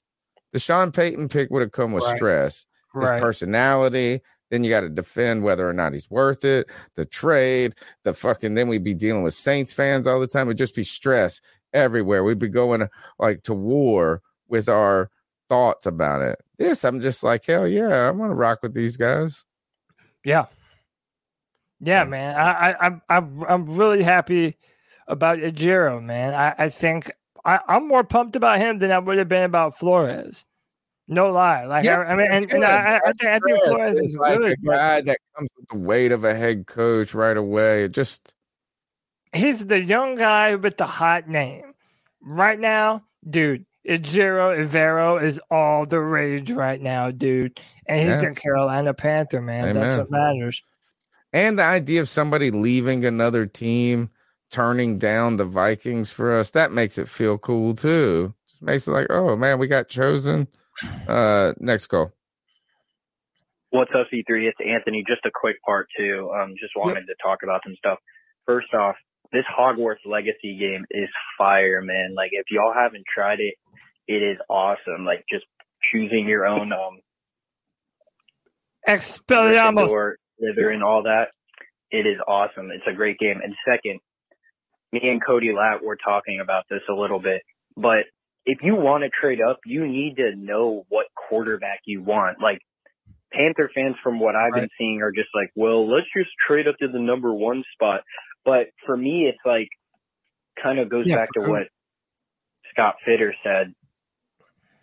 If there's a guy out there and you're convicted by him, then go get him. So I, I don't want to just trade up all the way to the one spot, give up the future draft capital if you're not even a hundred percent on who you want. Like if if they're like, all right, we like CJ Stroud, then you can you can go up and trade for him. But I, I don't want to I don't want to just go trade up to the number one spot and then have us sitting there debating like down to the final minutes of our pick who our quarterback's going to be because then that tells me that they they weren't confident in you know the quarterback they want to select so just give me your thoughts on that and um i think we're I, i'm coming in with some hot takes i think we're going to win the nfc south next year and yeah i really do whether it's derek carr at qb or like if we if we if we um sign derek carr and we don't draft a quarterback then at least let Matt Corral get some second team reps in, in training camp. At least see what he has at this point. Like I, I don't necessarily love Matt Corral like Cody does, but I don't hate him. Like we drafted him, you might as well just show what he can do in some situations. I said this last year. It was bullshit. They, the Matt Rhule was never going to let him be the quarterback because he had his eyes set on Baker. But if there was a legit quarterback competition, I bet he could have came in and done some things. He could have showed that he was a solid quarterback. So just give me your thoughts on that. And yeah, Anthony from Charlotte, thanks for all the work y'all do week in and week out. I'll see y'all Friday. Keep motherfucking pounding. Appreciate you, Anthony. Um, go ahead. You take his No. call and then we'll talk about the Hogwarts mess. if you're gonna trade up, we better have a specific player in mind. You know, I i- if it's with the idea of oh, let's trade up just to make sure that we're in position to get one of the two. Like that's why I wish that there was a quarterback prospect that was just easy to fall head over heels in love with. A- And again, I really like CJ Stroud. I like Bryce Young but I'm not in love with them like a lot of people are. And I'm going to be real. I think it's because of our drought at the quarterback position that it makes it so much worse. Panther fans are like, please just give me a quarterback. And I understand it, man. I've been where you are. I know how you feel. Um, I, I you know, we, we need to be certain about who the quarterback is if we're going to trade up for one. And the number two, I don't think Matt Corral is ever at this point going to get uh, a legit competition. I told you. I told you. That's why you've been hoping for it. I mean, but it's not because of him though. Like if they gave him an opportunity, That's because he got hurt last year. He would have yeah, needed. but like if it, I, I'm I'm a firm believer. If you gave him the opportunity to play with the ones and show what he's capable Not how the of. NFL works, though, bro. I know, but It's look, Sam moment. Howell, Sam Howell might start for Washington next year. If he would have not look, the only way that Matt, uh, that Matt Corral was ever going to potentially have a role in the Carolina Panthers' future was for everything to go terrible last year for the team, and him not be hurt and come in and look good. Yeah. But sadly, he got hurt. So like that window was that window closed. But I didn't know that there was a new Hogwarts game, which is Yeah, um, dude, is all the rage. didn't know right about now. that. Everyone's but I did see. So like, is that uh, uh Harry Potter? Like, so you bring this up. This is was poking around the internet. Did you see this mess today? No, the Harry Potter. There's no music in it, is it? No. We'll, we'll get fucking damned. Okay. yeah. Ready? Say it after me. Repeat after me. Okay. Nigga, please. Nigga, please. What? This, this broke the internet today. Did he want her to say it too? Look, the whole internet went crazy about this. Uh, this was the internet Oh, today. Dude, R.I.P. to her. I don't Dang. think so. I think this is. I think the internet's going to destroy this, and I think that this is all meant to be part of something. Like we need to see more context, right? Because that you can't just say like is that because you can't say say this after me and on live stream it to a girl that's from England. Can we watch it one more time? Dude, but do you know this dude? Is by it the way? wrong to watch it? Actually, that's what I've been thinking about. Is today, as the internet went nuts about this, is it wrong to watch these things? Should we just not But watch it? Do you know, do you know this Turn dude? off. Turn thi- it off. this dude is like uh he's like the most Do you know him? person.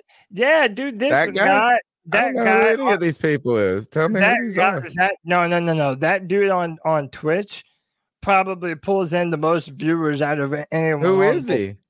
I, I don't know his name. And why is he with those people? dude, why is dude, he with is- that? That looks like the real. That's not really Harry Potter. These are fake Harry Potter people. Oh, what dude? I mean, they're just Oh. wearing uh yeah, Okay. Kai Cenat. Thanks, Jordan. Yeah, Kai that Dude, he's hilarious. Uh yeah, dude, all of his clips are always going viral, dude.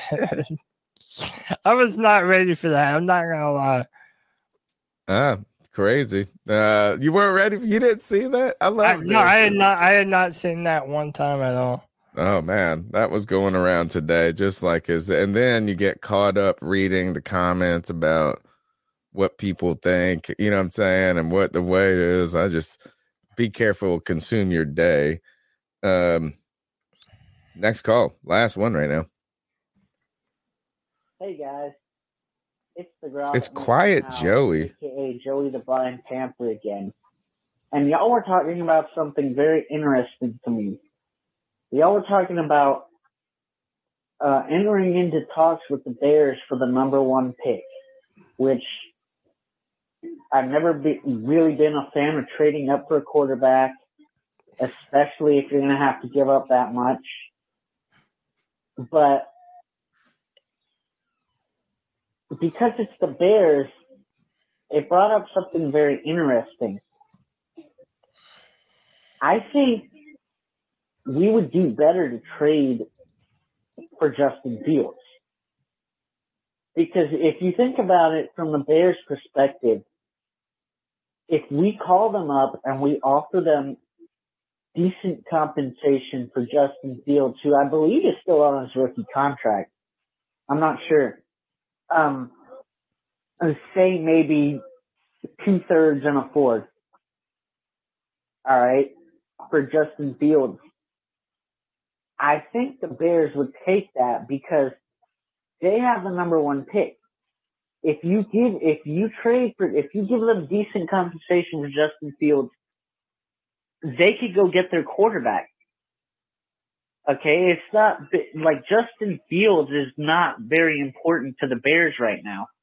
And I mean, based off what Cody says about how good he is as a quarterback, he might have the potential to be more than just a bridge quarterback for us, which I really think that's interesting because no, I would not be trading for the number one pick. I, I don't think that we should do that, especially for an Ohio State quarterback, but really for any college quarterback, because you know how I feel about that.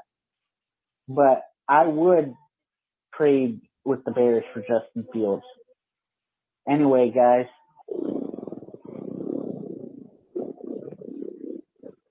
Wow, wow. Dude, I'm not mad. If I got a notification tomorrow saying the Panthers traded for Justin Fields, dude, I don't view it in the same light that I would Sam Darnold and Baker Mayfield. I just wouldn't. I think he has much more talent than either of those two. So yeah, even though it's a retread, it's not quite the retread that other retreads have been for the Panthers. So I hear you, Joey. I hear you, man. I would do it. I love Justin Fields' upside. Put some better talent around him. Put an offensive line in front of him. Yeah, man, why not? But who knows?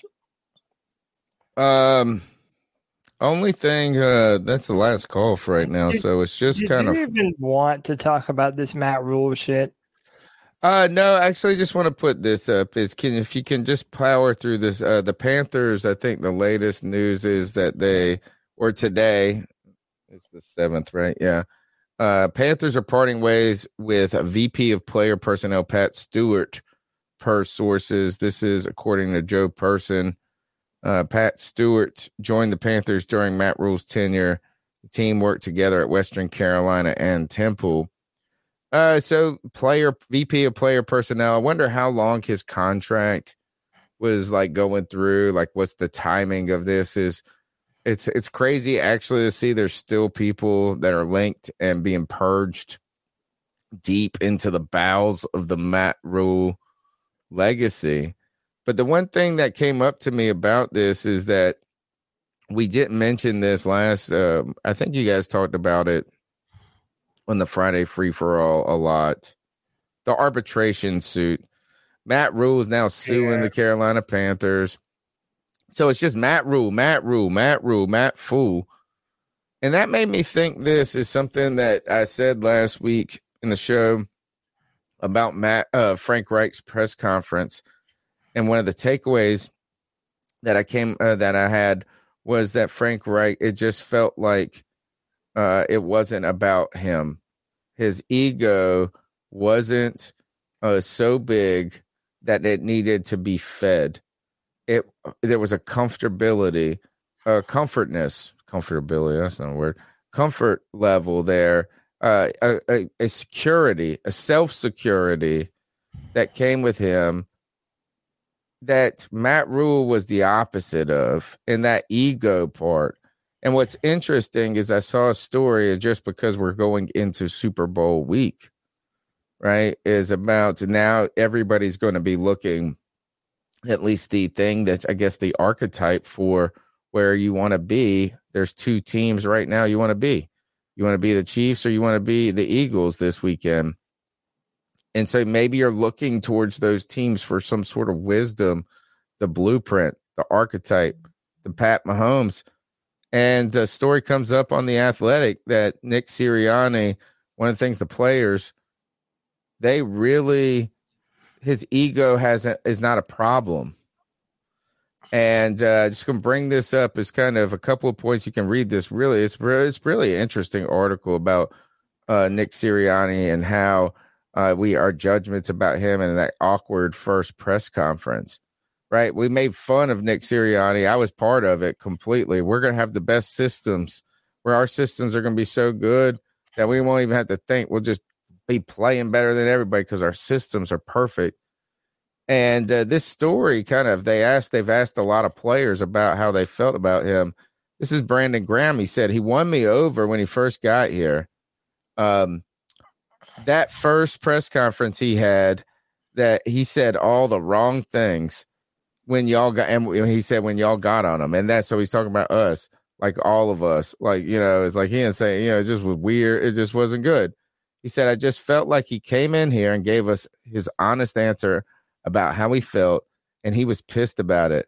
And I love that because a lot of coaches wouldn't admit to sometimes when the media get under their skin, right? And so I think there was like a humility that comes there, maybe potentially from Sirianni, who was very brazen Italian kid.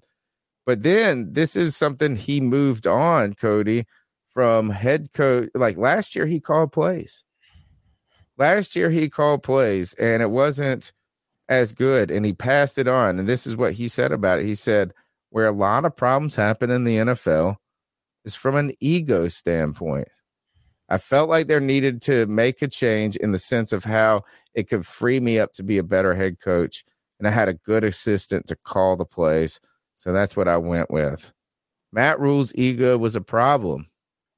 Matt Rhule's ego was a problem. And these players who are talking so good about Sirianni, there's more of them. Just read like the whole story is all about that. It's like, man, like we really just respect like what's going on here. There has never been anyone connected to the Panthers organization now that I think I can't stand more than Matt Rhule. For the longest time, it was Kelvin Benjamin above everyone. Right. Oh, yeah. Dude, Who's was that?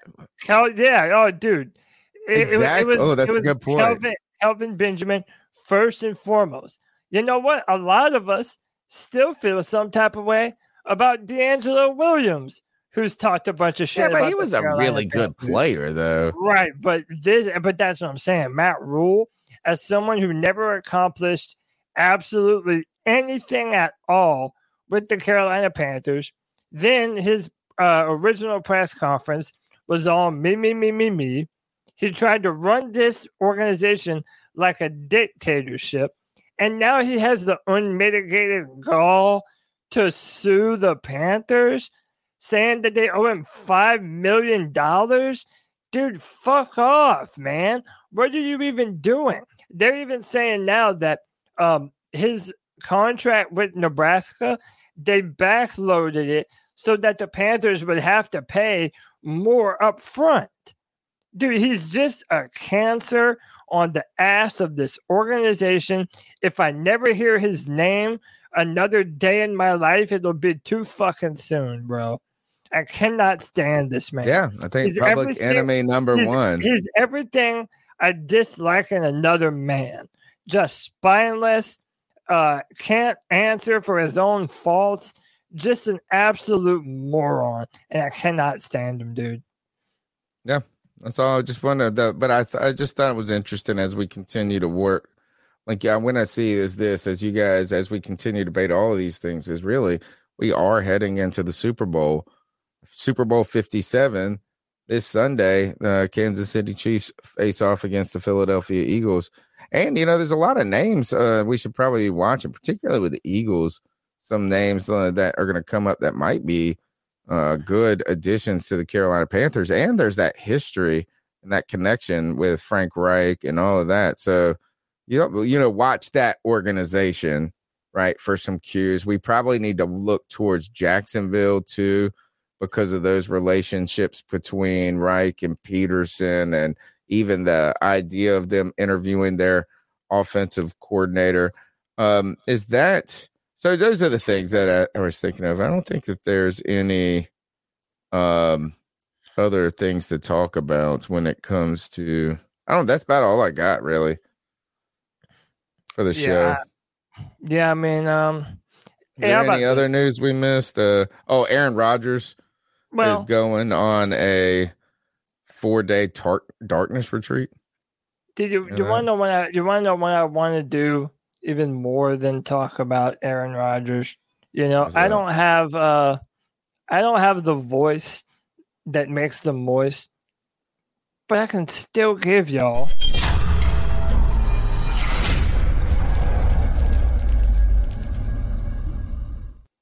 subscriber shame, bitches. 129 people watching, 86 thumbs up. Hit that like button, hit that subscribe, hit that notification bell for every single time the C3 Panthers podcast goes live. You know we don't take any any weeks off, man. We're here all year round, brand new Panther content. If you enjoy it, hit that like, hit that subscribe, hit that notification bell. Boys, we're on the road to 5,000 subscribers So help close. us out, man. Help us out. Hit the subscribe button and tell a friend. Tell somebody you know and love that you know the coolest damn Panthers hangout on the entire interwebs, bro. That's us right here. C3 Panthers podcast. Help us grow, man. Help us grow. going into actually this is what's awesome about the Super Bowl Cody is when we come back on Tuesday it will be season 20 and not season 23 this will be our 11th season but I always I'd like to mark them on the year 20 22 23 24 See, right is this will be season 23 but our 11th season every week we've put out content for going back we start about the second month of 2013 if even that four weeks into the the season haven't missed a week i was calculating even if we just did one episode a week for 11, uh, 10 years that'd be 520 episodes and we have done post game shows now for three years i think we have done the friday free for all for the last two years we're de- this podcast is way over 600 episodes. That's Yeah, man. insane. And hey, 11's your lucky number, right? Mr. 1111 over? Yes. Going into your 11th season. Yes. Flex on these hoes, Let's baby. go. Let's go, man. Let's go. Let's go. Um, 11's up. Put them 11's up. Hey, man. Um, look, I appreciate you, Tony. I love being on the show, being here with you, rapping every Tuesday, every Friday, and uh, and being able to hang out with y'all and these incredible Panther Yeah, fans, fun. man. Y'all, y'all make my Tuesday every Tuesday night. And speaking of the longest running Panthers podcast, it's the longest running segment on the Oh, shit. C3 Panthers podcast. And that is our homage to Steve Smith, where we tell someone to ice up, toughen up, to get it together. Everyone is fair game. Anyone is fair game. This is the one time this show, actually, not the one time, we do whatever the hell we want on this show, but this is the time of the show we dedicate for us to go into the football world or outside the football world and tell somebody to ice up, toughen up, to get it together. Cody, I don't know. You got a great one. I don't. Ha- I have what? Like, I actually feel bad now after showing that video. No, I have, I have, I have two to make up for one day. Now. But first,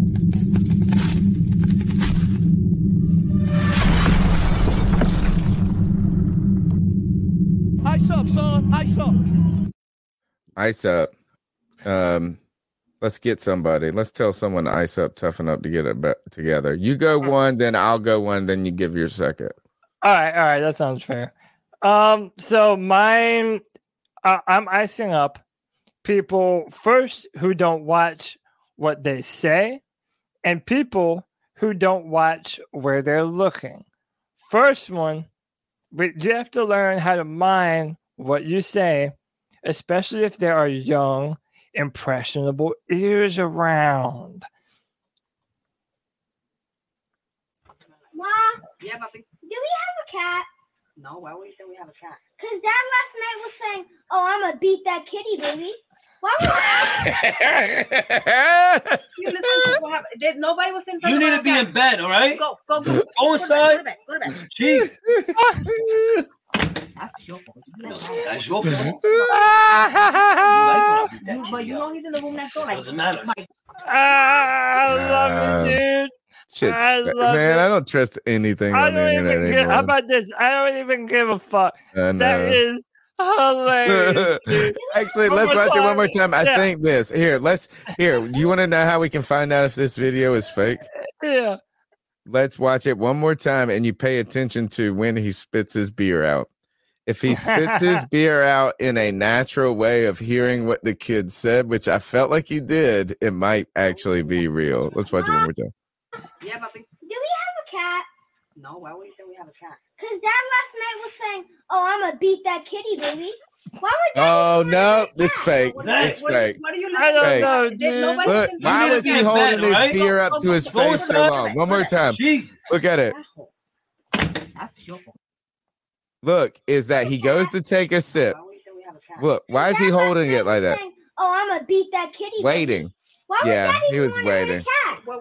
Ah, dude, I don't know, dude. I don't even care. In my mind, it's real, and it's fucking Okay. hilarious. And you should Okay. watch what you say, man. Kids pick up stuff, dude. So uh to uh to these parents.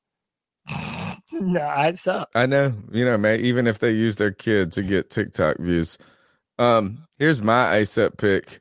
And I feel bad because we were talking about that shit, the other video and this one, but this one, uh, saw this flash across my news feed. Aramark apologizes for unint- uh, unintentional insensitivity after students serving students chicken and watermelon on the first day of Black History. How do people still do this shit, dude? This is what it said is they were asking people if they want watermelon and I remember being confused because it's not even in season. It's what- Yeah. she said uh but were anyway, they doing it? on- Were they doing it on purpose? Like they no, no. Well, look, who knows actually how you think this? The offering of chicken and waffles as an entree with watermelon as Oh, a dessert uh, was how cringe. inexcusably insensitive. Uh, Johnson told the outlet. Here, look, what does the Aramark say back? It says this. Uh, we all right. This is what they said. We apologize for the unintentional insensitivity shown on February first, the first day of Black History Month. While our menu was not intended as a cultural meal, we acknowledge that the timing was inappropriate and our team should have been more thoughtful in its surface. That's actually like the only, that's the exact thing you ah. have to say in there because either it was intentional or you are not paying attention and totally incompetent. But I agree. I agree with VZV. Chicken and waffles is one thing. Chicken waffles and watermelon. That's it's like, how can we make bro. this meal heart healthy? Well, put some fruit. Oh gosh, I know that was Dude, my ice up pick. That was my ice up pick. I was like, come on, like you said, is no one caught that? Yeah, dude. I don't. No one caught that. They're like, you know what? Uh, dumb. what are we gonna make tomorrow? You know what? Let's do chicken waffles. Anybody else got Yeah, it? Like, and watermelon to top it off. That's fucking crazy. So, okay, the first one was watch what you say. This one is even more simple. Watch where you're going, bro. I've been having a lot of sexual escapades as I let you know, like having little adventures with some freaky Chicago girls. And I've come to the realization, I've been talking to one, that I don't think pegging is necessarily that gay. he just falls off the stage, dude. I've been having a lot of sex- dude, and the, and the guy trying and to the help him out. joke. The Yeah, joke itself. Think about this: is your joke is starting with the lead. I don't think pegging is gay, and then he just fucking eats it. then he eats a D. is necessarily that gay. Oh, dude. And then the guys are trying to help him up. Uh, It looks dude, like he's I've been having a lot of sexual him. escapades as I let you know, like having little adventures with some freaky Chicago girls. And I've come to the realization, I've been How do you not know where the I end don't of the think stage pegging is is? necessarily that gay. dude. Stupid ass. Dude, That I love sucks. that. Watch your step, bro. Yeah, but if you're a stand-up comic, watch where you're going, dude. That's all dirt. I can say, man. He definitely did eat dirt, Oh, man. But that's fine, it, man. That's my uh that's my ice up. All right, wonderful. That's the C3 Panthers podcast brought to you by CarolinaCatChronicles.com, where every Tuesday night we chop up the latest Panthers news and opinions from the fan perspective. We'd love for you to be a part of the show next week. Also, Friday, coming up Friday, free for all. It has been lit, Cody. Your the cult is growing. And uh as that cult grows, they are becoming members of the C3 Super Fan Club. They're subscribing on YouTube. And on mm-hmm. Friday, you guys really get it done, bro. Tony, every Friday at 7 p.m., I am building an elite squadron of Panther operatives to help us take over the podcasting world, baby. They're my my my my myrmidon, my my own personal army, and we're building them more and more every single Friday, 7 p.m. You be a part of the show. Join via StreamYard. Dude, I swear, every single show we have 10 people on. and the discussions get better and better and better.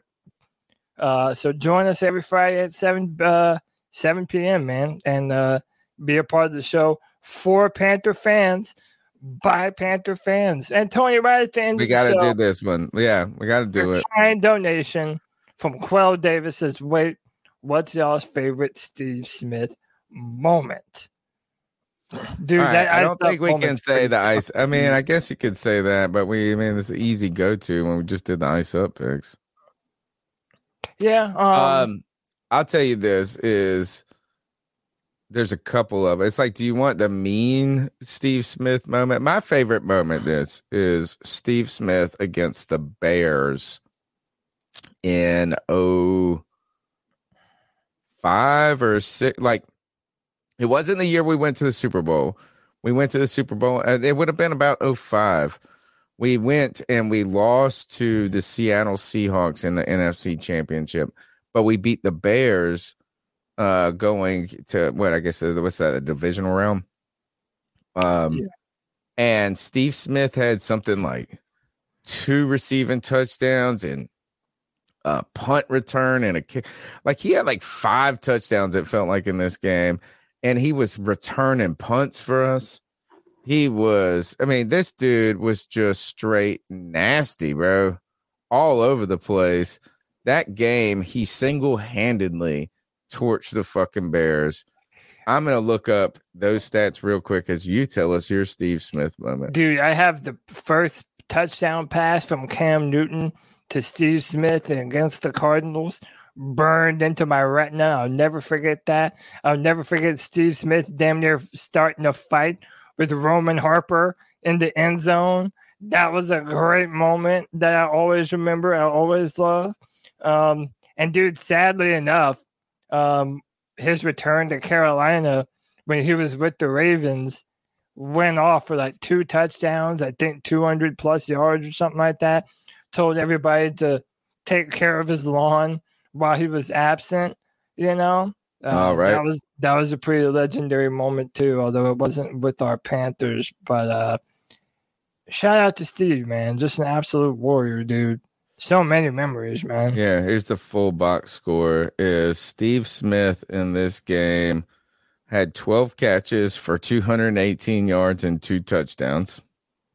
That's pretty badass. I swear he did something on special teams. Yeah, uh punt returns. Okay, uh no, maybe I'm just misremembering. I thought he had had more than that, but that game he fucking decimated. him. That game right there sticks out to me. 12 catches, 218 yards. A badass. Badass motherfucker. Best Interesting here. Muhsin Muhammad was on that uh, Chicago team. Yeah. Um, all right, that's it. Um, look, we'll be here forever until we're not. Cody. Yeah. Let's get out of here. C3 Panther Nation. Until next time, keep pounding.